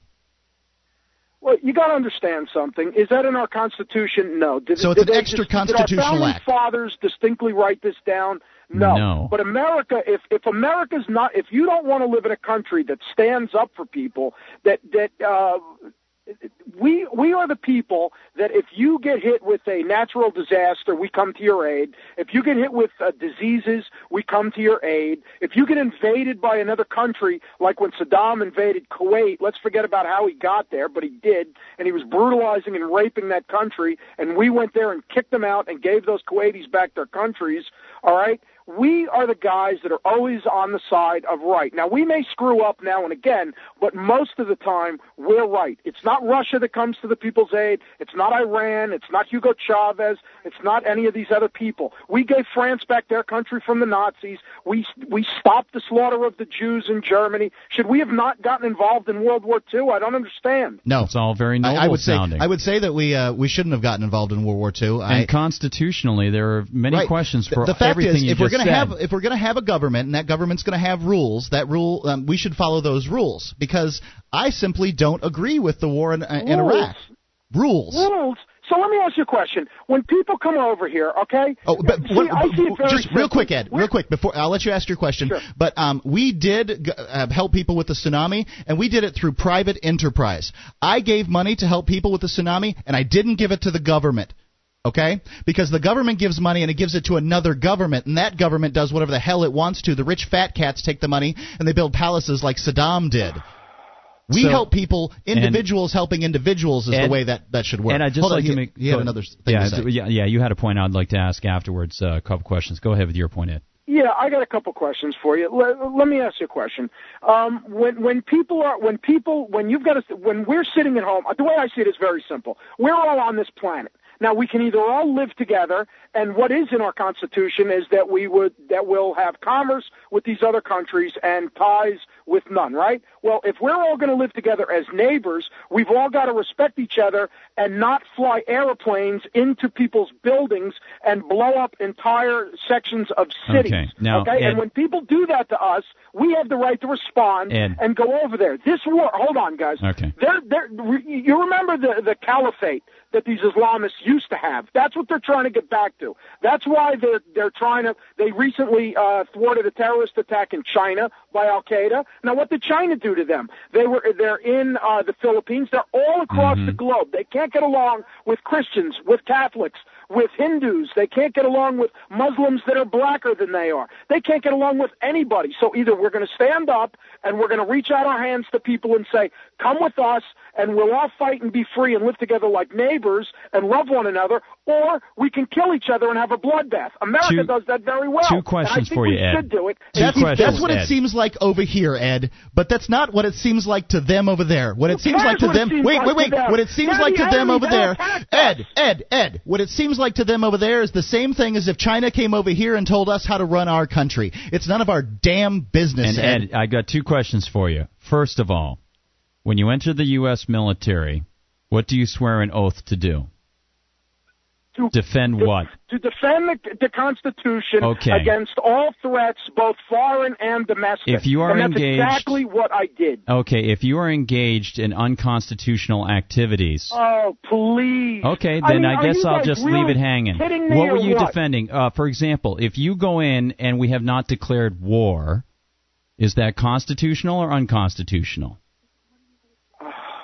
There's an answer. Guys, are we? Uh, are, uh, are we okay, we'll Are we move on. We'll move on. Ed, we'll now move on to the next question. You put the cart before the horse when you talk about, well, we're criticizing U.S. policies when we're looking at the actions of the Islamists as possibly being a response to some of our U.S. They're policies. murderers. I'm not done yet, Ed. And then you say, and they killed 3,000 people, so of course we no, have to not move the in. three thousand. Ed, here's some Okay. questions for you. Our Sure. presence in Beirut, what did that have to do with U.S. defense and the U.S. Constitution?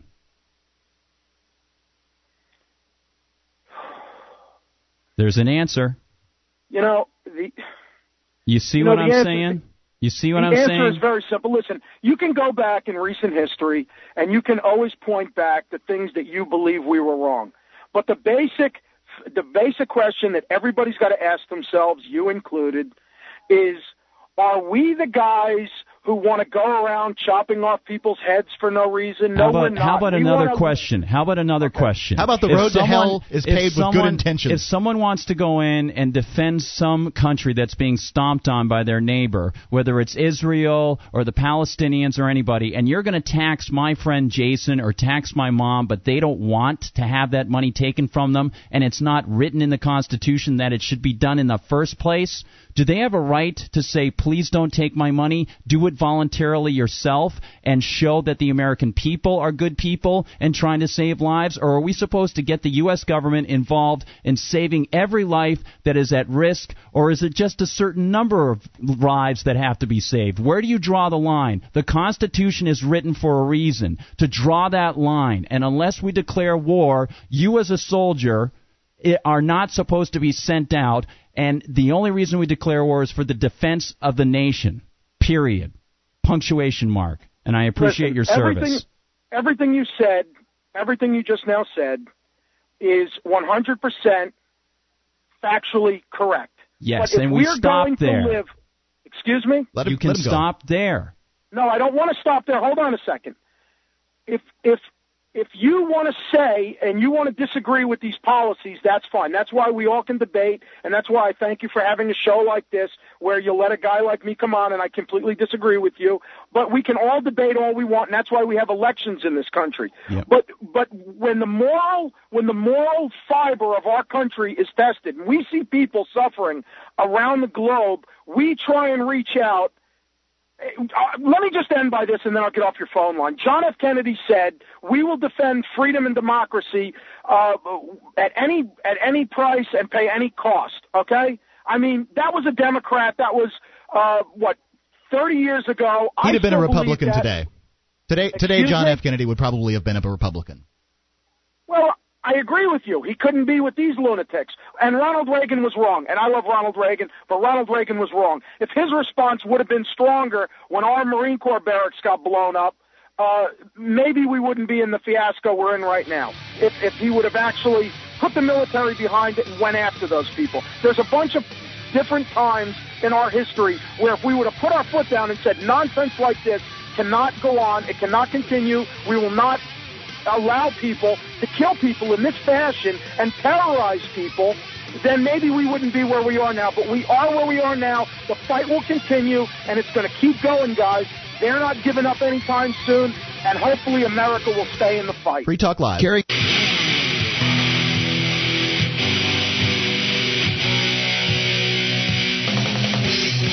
Free Talk Live. It's the live Saturday show, and you can give us a call and talk about anything you want to talk about at 1 800 259 9231.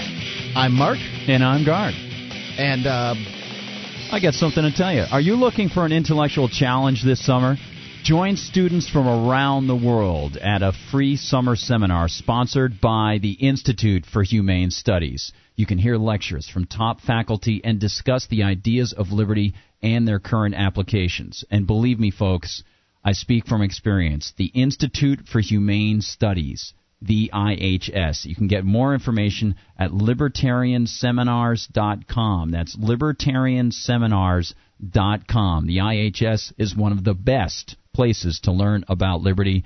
I've been to two of their seminars. They are tops. thank you very much, Gardner. You got it. Uh, you know, as a matter, we just had on the line uh, Ed, and he was a Gulf War vet, and you know he's supported a lot of the uh, foreign adventure uh, adventurism. He he admitted that it was extra constitutional, and uh, you know we had a good uh, repartee with him. But uh, I, I, as a matter of fact, have a another vet on the line. James, are you there?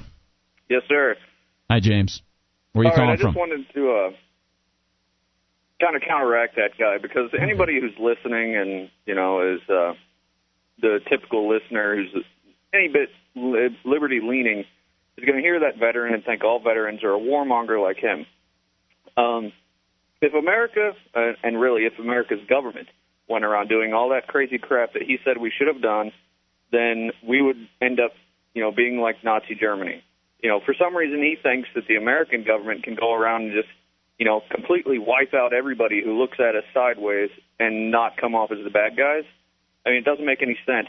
How do you how do you bring peace through ultimate violence? I mean, it's it's just madness. Right. It, it seems I, I, agree with you. It seems like the American government does a pretty good job of uh, you know putting up the PRs that you know we're we're doing this for truth, justice, and the American way. And Right. it also we do, do a good job of vilifying the uh, the bad guys. I remember the some war posters from uh, World War II times. You saw the Japanese guys with big teeth and slanty little eyes, and they called them barbarians and all that stuff. Well, it's funny. How many barbarians are there in the world? Are, are, are we the only civilized nation? And you know this thing about fighting for democracy and freedom got a great uh, instant message a little bit earlier from our friend Jason Osborne at Seiko CAI, and you know he he must have been extracting brain cells from me and and uh, you know recreating them uh, himself, making them even stronger. Because I was uh, leaning in that direction. I was just going to say, you know, this defending freedom and democracy stuff uh, that Kennedy says. Uh, since when was the Constitution there to defend democracy? What does that have to do with anything? Democracy and freedom are not necessarily coexistent. In fact, the founding fathers deplored the term democracy. They tried to keep us away from uh, direct democracy as much as possible. Yeah, democracy is really uh, it's communist stuff. That's why they have the People's Democratic Republic of China. You know, d- uh, the the communists like democracy. Democracy stinks. It's tyranny of the majority. Fifty-one percent of the people um, go to the polls and vote for something. Right. That doesn't make it right. And as a soldier, let me let me ask you. I don't know if you even think about this too, Mark, but you know, we we talked a little bit off the air about you know where do we draw the line in going in to save X number of lives? Is it X to the third, uh, you know, third exponent? Is it is it uh, X squared? Uh, how many are the There has numbers? to be there has to be something like oil that the United States government and, and uh, their their friends in the oil industry can benefit from. Well, I, and, And I'm, I'm glad many- to hear from a soldier too. It's it's nice to hear another soldier's perspective. No problem. But uh, you know, how many lives does it take, you know, to extinguish in order to save lives? I mean, it just doesn't make any sense. Okay, we're going to go and save lives by throwing people into the meat grinder of war and losing a bunch of lives Yeah. and Yeah. hoping that it goes the way we want it. I mean, it, it just doesn't correlate. And um, uh, what was I going to say?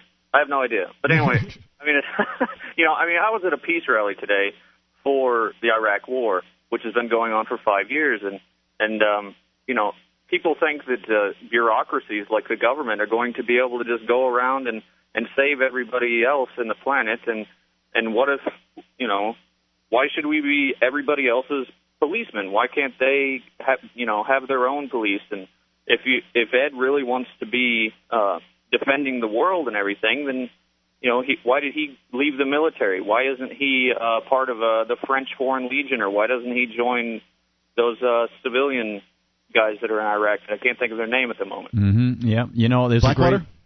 What's that? Mark? Yeah, Blackwater, those guys. Yeah. You know, I mean, there are mercenary groups out there that he could join There's if a- he wants to defend the planet so badly from the evil people that he sees as being out there. You know, to put a, a funny uh, smile on it, uh, you know, this is a pretty serious subject, but there's a great line from the great punk band, the New Bomb Turks, on their album Information Highway Revisited, and it's called uh, Grandpa Atomic. And at the end of the song, they say, "If we're going to be the police of the world, I want my donuts free." Yeah. You know, I Excellent. mean, Thanks, James. No Thanks a problem. lot, man. Bye. Free Talk Live, 1 800 259 9231. Taking Scott. Scott, you Hello? there, man? Hey, Scott. Yes, I am. How you doing? Sorry for the wait. Oh, that's no problem. You know, there's just been so many callers that my mind's been going back and forth which one to respond to. But I guess it would be Barbara and Ed and Lou, and they think that um, this country has an obligation to go over to other nations, invade them, uh, institute new governments. Uh, I, I suggest that they give all their money all their time, all their effort, you know, just keep enough so they can exist here in the United States.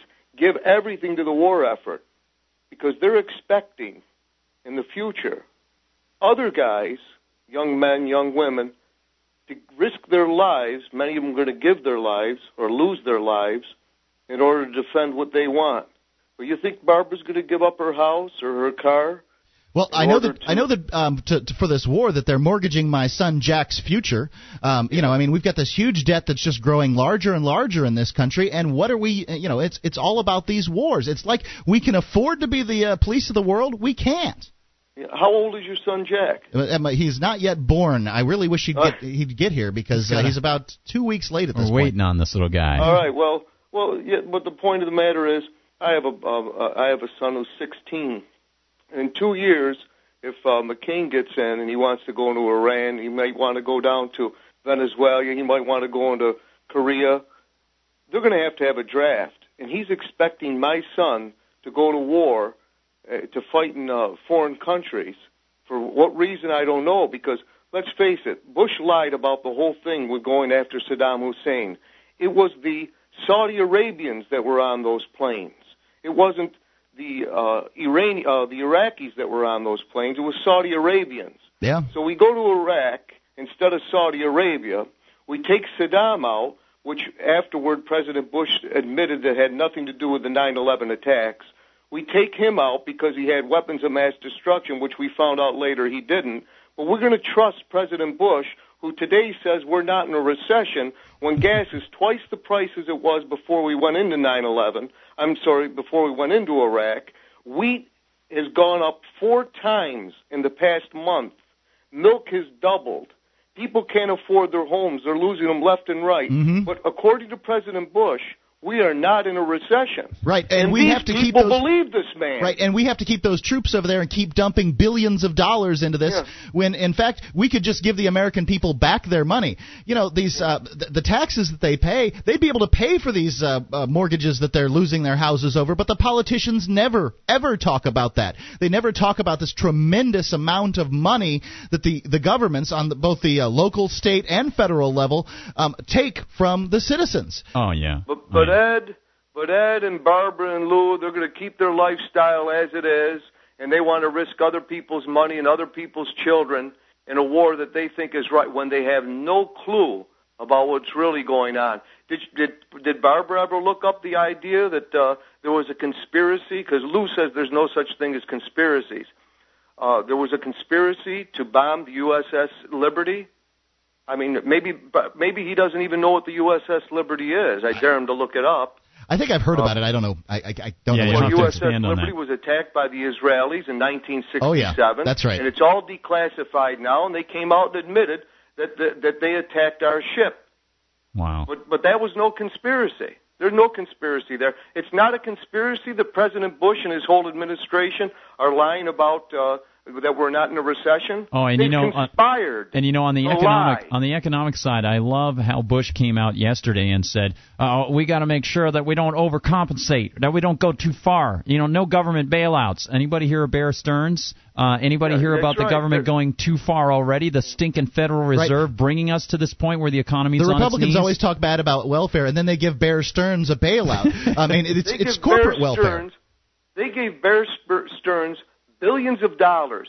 Last winter, last Christmas, they were given hundreds of millions of dollars in bonuses from Bear Stearns. Wow. Now the American taxpayers have to bail them out.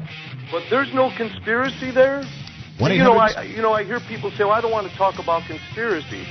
All these things are conspired. Thanks a lot, Scott. 1 800 259 9231.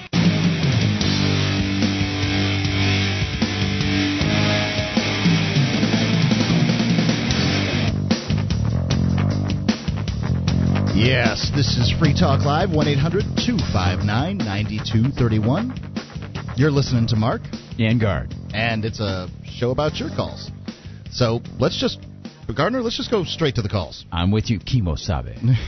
John in New Hampshire. John? Hey, Johnny, you there?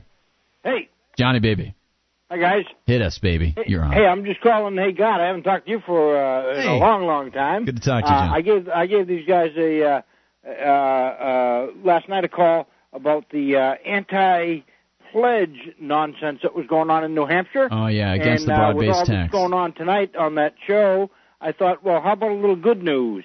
Uh, in town meeting today, Mm-hmm. which lasted from uh, about nine in the morning until after six o'clock at night. Yeah, it's a wonderful all-day affair the way they drag it out. It's fun. Yeah, so every yeah, it's it's kind of an amazing meat grinder to watch. But in the end, the final uh, question uh, was from one of these people that want to uh, try to water down the pledge. And geez, th- th- the wording sounded quite familiar.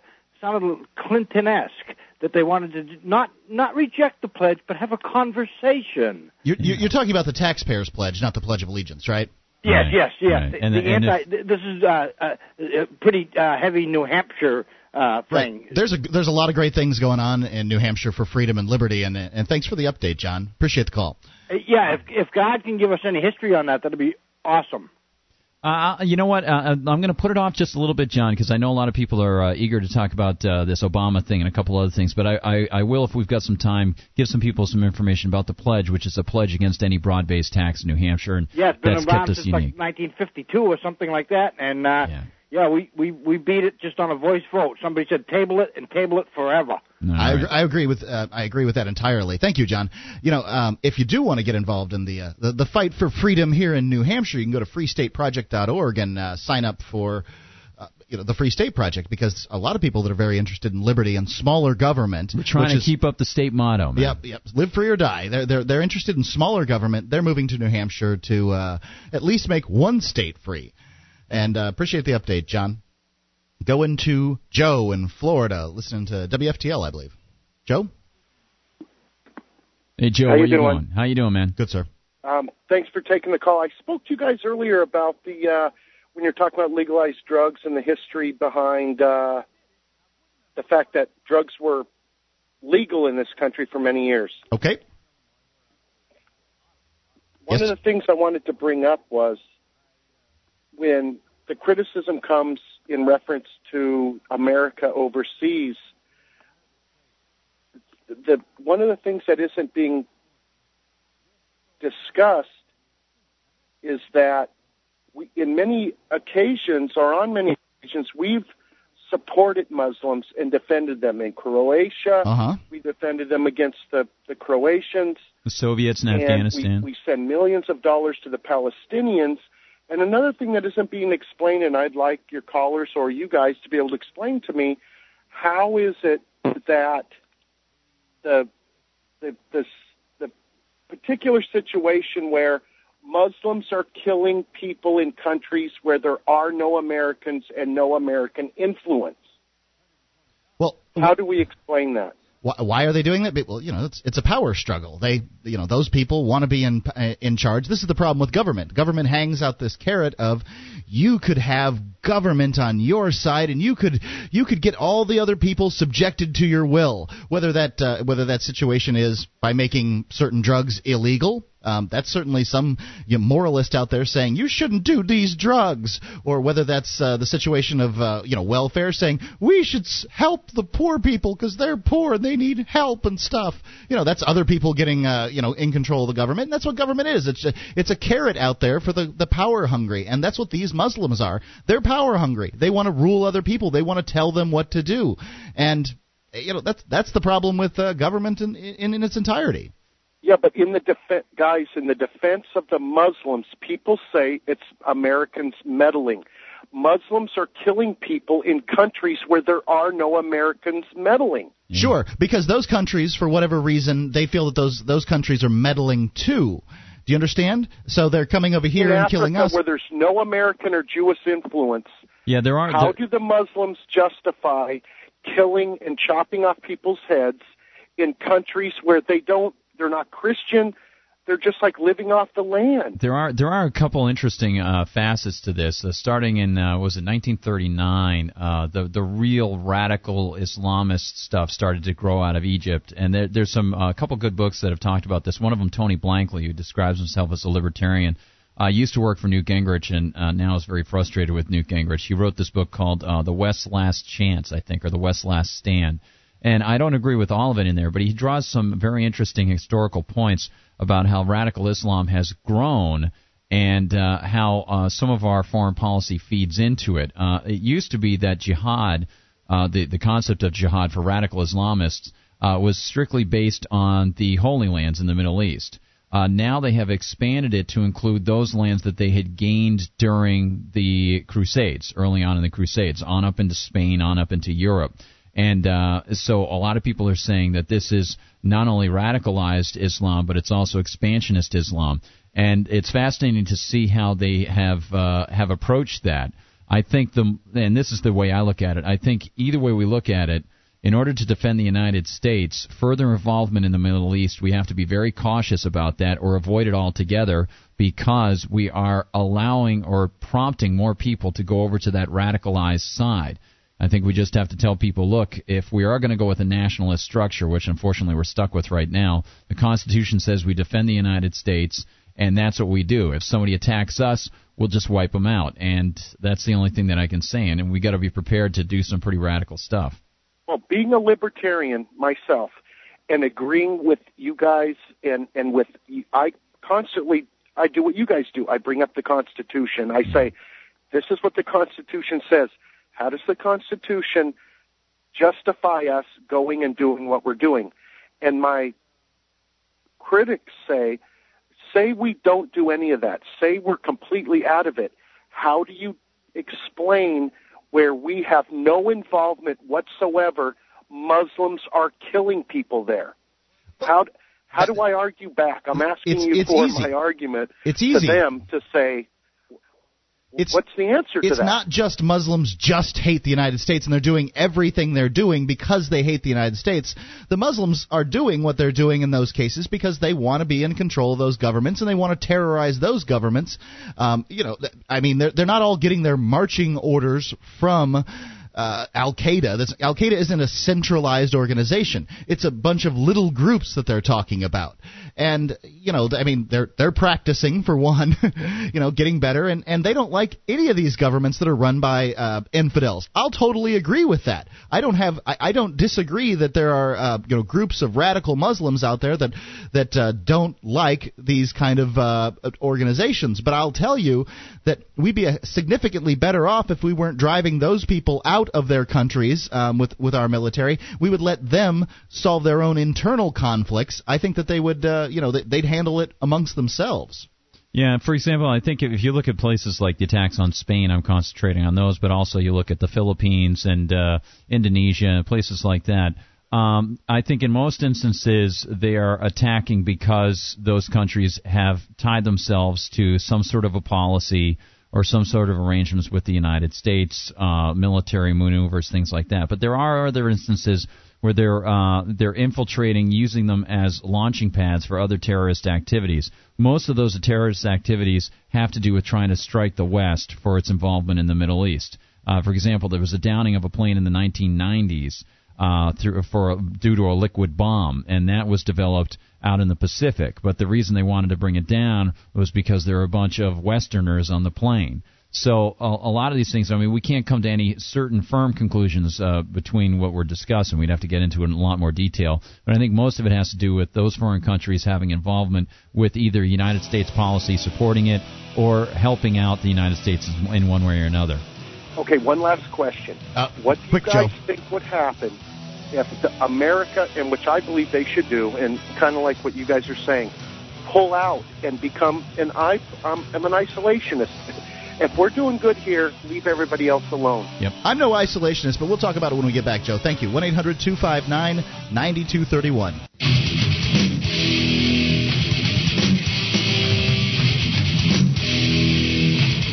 Free Talk Live. It's your show. Give us a call, 1 800 259 9231. Talk about anything you want to talk about. We got a bunch of callers on, and we'll uh, get to them here shortly. But first, you've got to know that the Free State Project's Porcupine Freedom Festival, better known as PorcFest, is June 9th through the 15th. At PorcFest, you'll be able to discover the outdoor recreational ac- activities here in New Hampshire that they have to offer and expand your network of liberty loving activists, business partners, and organizations. Discover new freedoms, new communities, and new beginnings. Register at porcfest.com. That's P O R C F E S T.com. You know, PorcFest really does have a lot to offer. Anybody who's interested in liberty and small government and personal freedoms, it's you know there's uh, speeches and and uh, you know tables and stuff You like mean- that. yeah, But yeah. mostly it's the camping and the hanging out with people and having fun. Yeah, kindred spirits. It's just so much fun. Uh, gaining uh, new insights from other people, from other aspects of life. It's just a blast. Really, really nice. Yep. Yep. Um, that's porcfest.com. And uh, Joe was just on the line, and he had a uh, another question for us about sort of uh, you know, he uh, he was talking about uh, us withdrawing our troops from all the other nations. He used the term Isolationism. isolationist, and I I don't like the term isolationist because people th- sort of think of Pat Buchanan. He's got the isolationist, uh, you know, p- chess piece. Yeah, Mr. And- Populist. Yeah, I'm I'm by no means uh, an isolationist. I believe in peace with all other nations, commerce with all other nations. I don't believe our nation should be able to tell our um, you know people in this country who you can do business with, who you can't, and how you can do business and all that other stuff. I think that uh, you know peaceful relations with other countries is great. I don't think we should send our troops in to support other countries' governments. I think that those people in that nation should be able to decide what their government is, whether through, uh, you know, uh, the democratic process or the ultimate democratic process, which is picking up an AK-47 and hunting down the politicians that are, uh, you know, lording their power over you. I think that in Saudi Arabia there may very well have been a revolution, and uh, King Fahd would have been kicked out if it wasn't for us in there supporting them. Oh, amazing. And you know, we just shouldn't be doing that. We supported Saddam Hussein. We put him in power. Therefore, we are responsible. We, the United States, if if there is such a thing as we, uh, we are responsible for the atrocities that occurred because You we know, put him in power. You bring up a couple good points. Uh, on one side, the constitutional side, which uh, you know, if these guys are going to swear an oath to supposedly uphold the Constitution, then uh, I'm going to try to make sure that they stick to it. But on my personal side, I am in favor of free market societies, so even the Constitution goes too far for me. But there, the, there's the other aspect of it. You mentioned the "we are responsible" thing, and that gets very tricky when you've got a government entity. Uh, you know, if you haven't voted, if you uh, have paid taxes at the force of, of a gun, at the uh, Right. barrel of a gun, are you responsible? What are you for? What are you responsible? the- it's a very tricky question. the people that uh, paid their taxes and didn't want to support aren't really responsible. But you know, eh, this is this is the problem. This Yeah. is it. Um, and this is the crux of it, and why we shouldn't be in other nations, uh, you know, supporting their uh, despotic governments, one side or the other, because I, I just don't care one way or the other. But um, let's go on with uh, the callers here. I've got uh, Dave in Montana. Dave, Howdy. Hey, how are you, I sir? know them uh, the Islamists wouldn't be so strong if we didn't buy their oil, so it's kind of a hypocrisy on both sides of the whole thing. That and that's my deal. I want to call about that preacher. You know, it really don't matter if Jesus was black or white. It matters if you follow his teachings. And Jesus was uh, a good example of all the hypocrisy that was going on in the temple and there's a lot of hypocrisy going on in our freedom temple right now and uh you think we should flip over some tables and uh, drive some money yeah changers yeah over there, it's time it's time you know and but and that and that was a whole nother thing that he had to deal with you know like go out and kill the romans or take them over through love that made the whole uh empire crash you know. I think uh some of the chickens are coming home to roost you know that whole uh what uh frederick douglass was brought inside the the congress to speak to congress as a he was a free slave at the time. Yeah.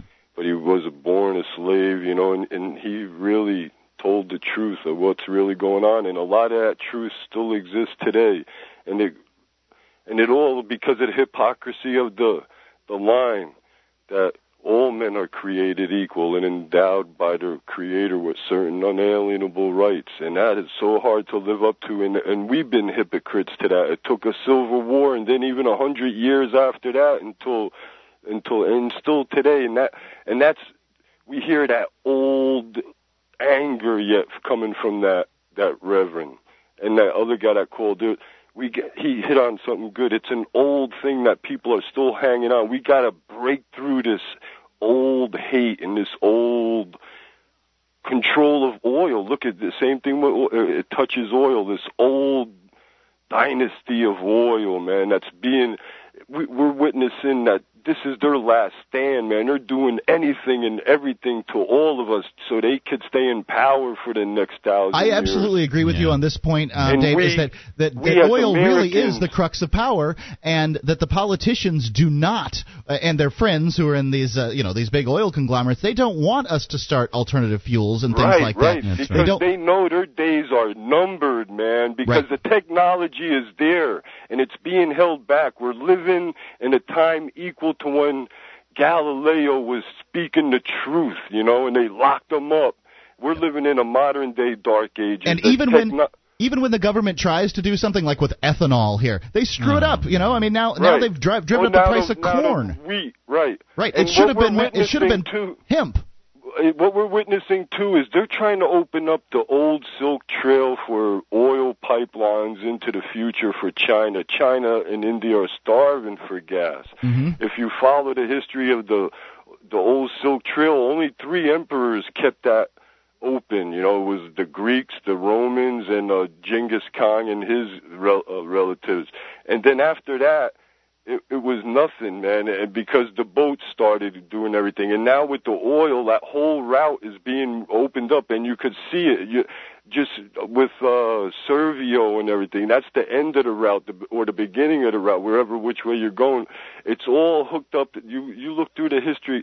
Whoever opens that up is like another Alexander the Great, and that's what's going on, man. There's a lot of people that want to claim that they opened up the old Silk Road and they got the trade going, and and and it just so happens a lot of poor people live on top of that land, and and they're dying by the Yeah, millions, and to and, me- and to it's me our it's tax dollars, and and w- you know, and the guy for Ed over there, you know, I, I'm with him kind of, but we got to come to the point where Jesus in Gethsemane, man, he he had to make a decision.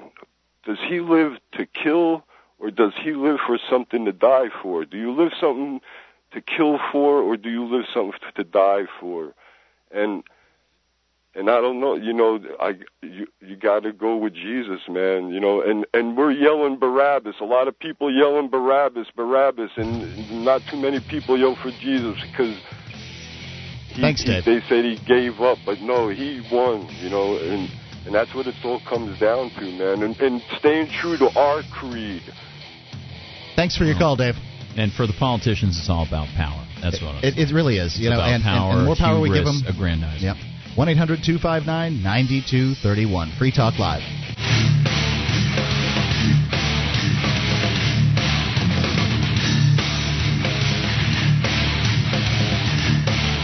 One 9231 Free Talk Live, and I'm Mark. And I'm Gard. You know, Gard, and, and we've been uh, talking tonight, and I, I really haven't gotten the opportunity for a nice gratuitous plug. now, you besides being a libertarian talk show host here in the uh, the scenic state of New Hampshire, you are you are also an author. Yes, sir. Thank you. But Yes. In, in your book, what is it? Live free or Live free or die, just like the New Hampshire motto, man. There you go. Yeah, yeah. It's a collection of essays on free market economics, uh, the Constitution, uh, more theoretical stuff, uh, leaning towards uh, free market societies over government paradigms. You know, it's not as dry as you make it sound, though. Yeah, it's also got short stories in it. Yeah, uh, good script, stuff. Yeah, I, I spent some time in the script department of the Outer Limits. There's a script in there that was never produced, and work my father did uh, starting in World War II when he was out in the Pacific. He carried these little black books with him. He'd write down different sayings from wise people like Aristotle, uh, George Mason, Thomas Jefferson, and whomever. And then he wrote his own. So every time there's a segment that he wrote, I put him in there, and I have his picture on the back. So it's Live Free or Die. It's at uh, freetalklive.amazon.com. Yep. Yes, That's so very good. It's over at Amazon Free Talk Live, and uh, please check it out. It's uh, Live Free or Die. Uh, I'd, I'd love to see a, a few more sales, especially with my dad's work in there. Free, uh, Live Free or Die. Thanks, thanks a lot, Mark. Hey, listen, I got another message for you, folks. Are you thinking about starting a business? Well, here's a word to the wise. Incorporate at LegalZoom.com. Incorporation can help protect you against frivolous lawsuits that can wipe you out. LegalZoom.com is fast and easy. They do all sorts of legal documents, patents, wills, and trademarks. Use code FTL to save $10 off your order. Not bad. And it's LegalZoom.com. But you have to use code FTL to get the ten bucks off. That's right. LegalZoom.com. Well, let's go straight to the phones and to the fun at uh, let's Todd. Todd, you out there? Hey guys, how's Hey. it going? All right, Todd. Excellent. Very, very good, sir. Uh, not too much. Um, well, uh, I, I I heard you guys talking about foreign policy earlier, and I have to tell you that a couple of the callers that you've had on there, even while, while I've been on uh, on the line, um, one of them, I think it was Ed. Uh, you know, I, I understand where he's coming from on, on on on his thinking, but his thinking is really really really needs to be reevaluated seriously. I mean, as far as our foreign policy is concerned, the fact that we've been in the Middle East for well over 40 years, uh, but you know, our foreign policy has, isn't limited to that um, uh, period. It's also stretches as far as back as the Spanish-American War, uh, when we invaded and occupied Who's we? Philippines. Okay, uh, the United States. All right. Yes, Yeah, that's the Philippines point. was our first adventure into sort of uh, an, an imperialist state, and at the time it was pretty common. You know, uh, the the uh, there were uh, the European countries were setting up fiefdoms in Africa and that kind of thing, and we we decided that well, the Western Hemisphere is ours, and Philippines is close enough to that. We'll set up there, and uh, the Spanish, I, I believe they seceded to us after the Spanish-American War. Is that right? Right. And, you know, the funny thing is that um, the, the disastrous results of that intervention has been uh, very, very deleterious to the Philippine people. Today, um, their, um, um, their culture is not doing so well. Um, they're not doing as well as uh, as they could be. Well, they've been on Um, their own for about and- 15 years now, right? Huh? They've been on their own for about 15 years now, right? Right, and and after that, um, I, as as I understand it, um, you know, even though they're they're they've been on their own, but the fact of the matter is that it it pretty much um, has done a lot of damage to uh, their culture and um, as well as their their own uh, independence as a nation, but. But then again, you know, that, that, that, that's going into you know another area there that uh, Well, needs I to be think- looked further. I think we've done the most that we can for the Philippines at this point. We've cut them loose and uh, told them, you know, good luck there in that uh, being your own country thing. I would, uh, I, I certainly, it, to me, it seems ludicrous that uh, you know a nation like the United States can rule over a nation like the Philippines, or that the Spanish could. But to me, it's sort of ludicrous that you know if if the nation, if this nation can't l- rule over those people, then how is it that you know the nation of the Philippines can rule over its own people? I mean, I feel like individually people are sovereign amongst themselves and should be able to make their own decisions. Now, when they make a decision that harms someone, I think that uh, you know some sort of organized body needs to go in and take care of that crap. Um, you know, whether they have to compensate somebody for harming them or uh, you know damage to their property or, or you know thievery or whatever. But as long as a person's not hurting anyone, I kind of feel like they should be uh, able to make their own decisions. Right. Well, it's funny. Um, you got, you're also talking about the whole Israeli uh, situation. Actually, You know, Todd, um, I, Todd, I've got to limit limit you to one topic tonight. I've got so many callers on the line. Okay. Well, I, I'm just saying that uh, the whole thing with the foreign policy, we need to uh, get out of the Middle East immediately. I agree. And and um, and and also uh, stand down and actually get our troops out from over 130 countries right now at this point. We can't afford this war any longer in Iraq, and it's killing us uh, tremendously. Yeah, it's Uh, driving uh, us Mark, into I just want to say you're doing a great job tonight. Keep it up. All right. Gardner's doing a great Uh, job tonight. Hopefully, um, um, Ian will be back on Monday. Thanks, Todd. Yep. One eight hundred two five nine ninety two thirty one. You know, We're only going to let Ian back if he gets a big pile of my books. if, Live if, free or die. if you want to uh, find out how well I've done this evening, you really need to compare it against the last two night show. I've also hosted uh, Thursday night and Friday night with different people, and then you can sort of see what is Mark like as a host. And you can go to uh, freetalklive.com. The archives for those shows are right there on the right hand side of the page. You can they're in a little MP3 format. All you got to do is click on them, and they'll start playing, and they're free. You can listen to Everything, them. yeah. Um, and you'll, what you'll really find out tonight is, uh, you know, what's going on tonight is that Gardner's a great talk show host and uh, makes me sound excellent. So uh, going on, we've got Don. Don, you out there?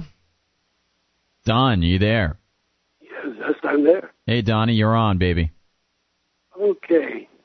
Thank goodness for uh, free talk. Yeah, Free Talk Live, man. It's the place where everybody should be going. Thanks for joining the show. What do you have to say?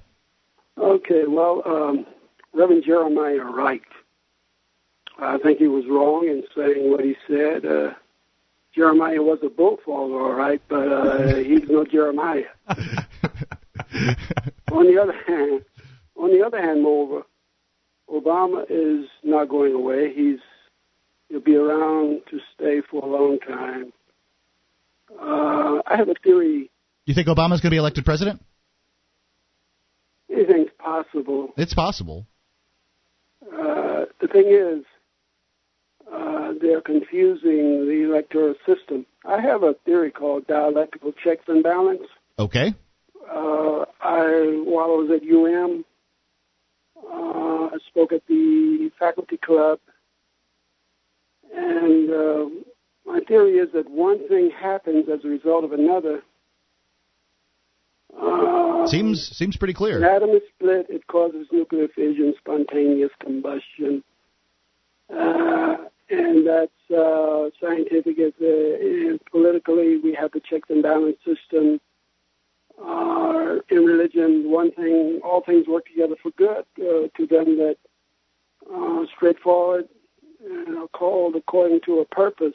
How I does do this believe have a- Obama is called according to a purpose. You think Obama's called according to a purpose?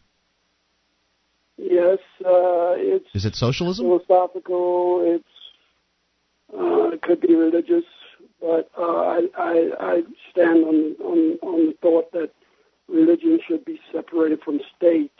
Yeah, you know, Uh, I, I but- kind of do too, and I, I think that Jesus, you know, if he were, say, if Jesus were in power, that he probably wouldn't use the uh, the power of the state to uh, like collect money from people. I think he'd call it stealing, you know, because to me, that uh, stealing is either forcefully taking or threatening to use violence against someone to get them to give you your, their stuff, like you know, a robber on the street, Right. and that's what the government does. And I, I think Jesus would be against uh, against that kind of that. thing. Yeah. Also think that uh, we should not use the pulpit for uh, we should not use it for bullying.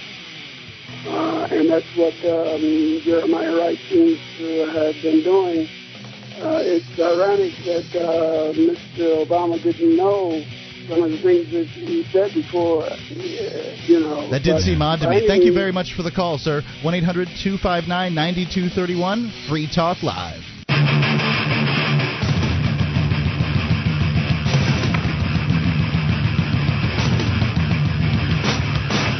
One 800-259-9231. Don't call that number because, well, this is the last segment, and uh, we've really got we got three people on the line left, and I got to get through them. Uh, you know, you know, Gardner, before Yeah. we, before we get to the calls, though, I want to make it perfectly clear that this week I have been a saint. While all the other news media have been uh, has been doing it, I haven't once talked about hookers. Oh man, and you know, how and much it's one of my is it? favorite topics. It's awesome. Hookers. Yeah. No, you know, really seriously, the media is just eating this hooker thing up. Oh man, Yeah. yeah, yeah. It- it's of all, hilarious. Of all newspapers, the LA Times actually has a piece about maybe we should legalize prostitution. what a crazy Really? thing. Well, let's go straight to the calls. Rob. How are you doing? Excellent, sir. How are you? I'm doing fine. I'd actually also ask if you guys would be so kind as to leave me on the line to listen to your response because I'm outside of my car now. Okay. Um, I just wanted to make two points. I'll try to be relatively quick about them. One uh, is a response to uh, some of the your callers since I've been on the line talking about radical Islam.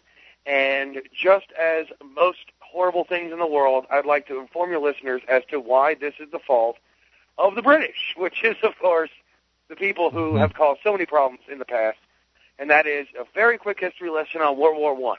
In World War One, the British encouraged the Arabs to revolt in the Arab Revolt, and then betrayed them uh, at the end of the war. And instead of giving Arabia its independence, they split it up into several countries, including Iraq and Syria and Saudi Arabia. And that's why all the countries that's why all the countries over there are driven, drawn with straight lines rather than you know, like natural curvatures like every other country is. That that that is so poignant. I actually have said that in my college classes that any any country that is drawn with straight lines is destined for civil war and rebellion because they're not real countries. That's because Uh, you are a super genius, sir.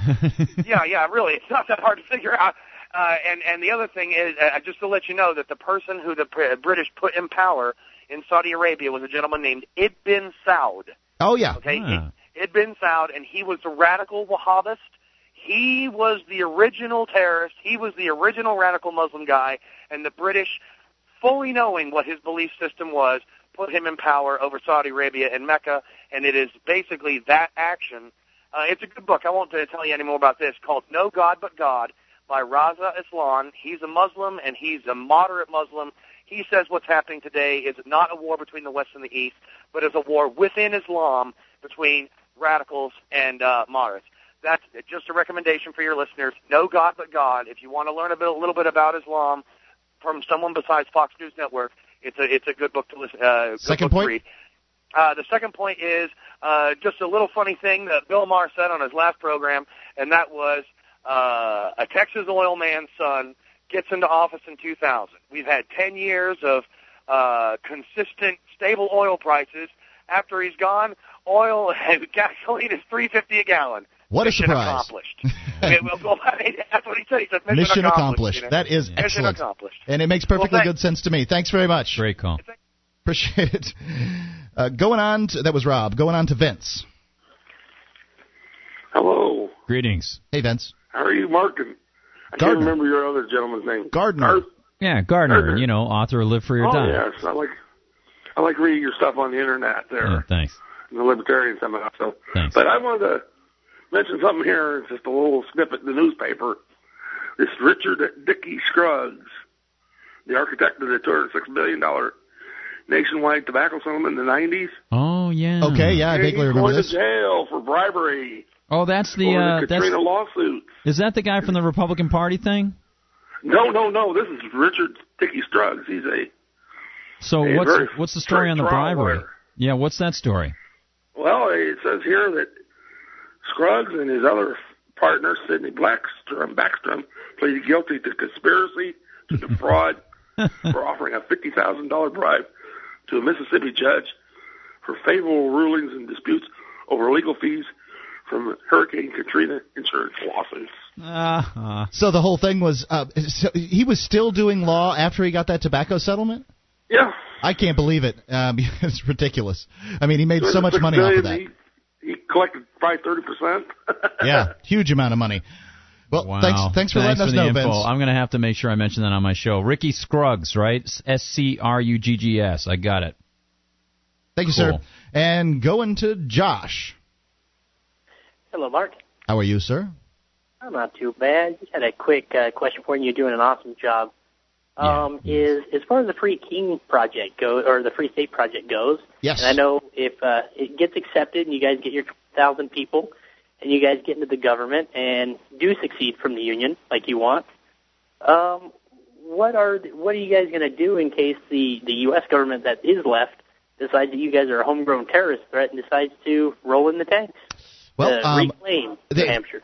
they're, what they're going to have to do is they're going to have to set up a false flag situation where we were actually violent. Um, you know, we have uh, disavowed any sort of violence, and you know, I all I can say is that's what they're going to have to do. Um, I, it, it doesn't. I, I don't expect that to happen. I, I think that the uh, the the advent of the media, the way it is, you know, 24-hour news, cable um, networks out there, and YouTube and all that stuff, the government wouldn't dare, just simply because there would be so much uh, available content on it. But um, if they were to do it, you know, I, I guess that's just what they do. It doesn't bother me. And of course, It's just so it's just so unlikely to me that I just don't think it's going to happen. I mean, this isn't uh, 1860 anymore, and you can't just tell people whatever you want to tell them about uh, the the South seceding. We're trying to fl- free the slaves. Well, they weren't trying to flee, free the slaves. If so, the Emancipation Proclamation would have been signed before the Civil War, not two years after the commencement. True. Yeah, um, yeah, and the South shouldn't have, certainly shouldn't have fired on Fort Sumter. I, I'm not saying that they're completely absolved of guilt, but this is a nonviolent uh, uh, situation, and I'm not. I don't have any idea whether we're ever going to be able to secede. That's not a Free State Project situation. Um, that's that's just simply me s- wanting secession. Uh, that's good, and, and hopefully when everything does kick off, I will see you there since I have signed up. So Excellent, sir. Thank you very much. Yeah. Now all you Yeah, have to do is get two more people to sign up. Yeah, we Yep, got to get you here just have- soon. Do you have any idea when you might be coming out? Um, no, not yet. So we got to find out what I'm going to do when I get there, as far as job, start a business, or whatnot. There's all kinds of stuff Yeah. here. Come out to uh, PorcFest. Uh, It's really it's really great, and you'll you'll love it, and you'll want to move sooner. It's really great. Yeah. Mm, I'm going to try, and I just have one last thing to say. It's not a topic, but I just think as far as the political systems go, that um, our elected uh, politicians should be there to make change and not dollars. Yeah. Thanks very much, Josh. I appreciate the call. Well, uh, that's. Can you believe how many calls we've had yeah, this evening? It's been great. I, I don't know, maybe twenty five. I did. We we, we had all kinds of show prep been able to and didn't get to anything. We we talked about the. Reverend Wright in the first segment, and it's gone off in all kinds of different directions just from our responses in the uh, in the uh, telephone calls. Well, I think uh, you've done a, a yeoman's job here, my friend. So good job holding down the fort, and thanks for inviting me in. I had a great time, and uh, I look forward to people chatting. They can send me emails, anything like that. Uh, they can send them to you. They can, and they, they really should sign up over at the BBS over at freetalklive.com. yeah, there's a, there's a lot going on at the BBS. Yes, absolutely. sure. And if anybody wants to get in touch with me, it's E L G G R A N D E at msn.com. You know, you could just have guard at freetalklive.com if you'd get us a picture of you when you Oh, were four years old yeah. and write a bio. Remember when we told you to do that That's like right. three or four times? Well, I now? sent the picture, but I need to write the bio. Oh, that's right. we did see that. Yeah, just The the, bio. It's, it's like three, four lines long. You just got to say. You, You know, sure you don't want the one where I'm all painted red like the devil and my whole body's painted red? I don't a remember that one. That's a good one. Sounds I like that. Frightening. The ladies like that. Yeah, Uh, listen, uh, yeah, I just want to mention there's so many things to talk about, like this, you know, the prostitution thing. There's another Your story that like, parallels like that. a like a red xylophone. Yes, yes, exactly. There's uh there's a story about Scarlett Johansson selling uh, something for charity, a date with Scarlett Johansson on the internet, and uh, you know, but some for some reason having the pleasure of going out with a Scarlett Johansson but not having sex with her. That's not prostitution. That ain't a date and as far as I'm legal. Uh, you know, it's just amazing how people want to get in the way of other people's consensual activities. It does seem like an odd thing that she can, uh, you know, she can prefer a date uh, for money or Mhm. you know to char- money to go to charity. Yep. But these these hookers and with the, uh, the Governor Spitzer there, it's such a terrible thing. Now I don't support what Governor Spitzer did. Governor Spitzer's a bad man who put people in jail for just this activity. and he's So even the worse kind because he's a hypocrite. Right, he's the kind of hypocrite I feel should spend the rest of his life in prison for this crap because he ruined people's lives Absolutely. and then did exactly the same thing. Yeah, And you know, he was he's the governor. He should be held to a higher standard. Yeah. Not um he shouldn't be able to get away with this stuff when the average person wouldn't be. He put people in jail for what he did and then he went you know he went and did it that that's so wrong in my opinion incredible. that's And an it- abuse did of his power You know, it was funny because uh, in his uh, resignation speech, and he'll be gone on Monday. In his resignation speech, uh, in the first 60 seconds, he still could not avoid talking about how proud he was of all his achievements. What a jerk! Yeah, his achievements uh, subjugating these uh, these people to the laws that he doesn't feel he's responsible for uh, uh, obeying. Apparently. Thanks for listening to the uh, live Saturday edition, and we will be back Monday. And you can listen to us six days a week from 7 p.m. to 10 p.m. Eastern Standard Time or daylight, depending. My name's Mark, And I'm Gard. Thanks for listening to Free Talk Live.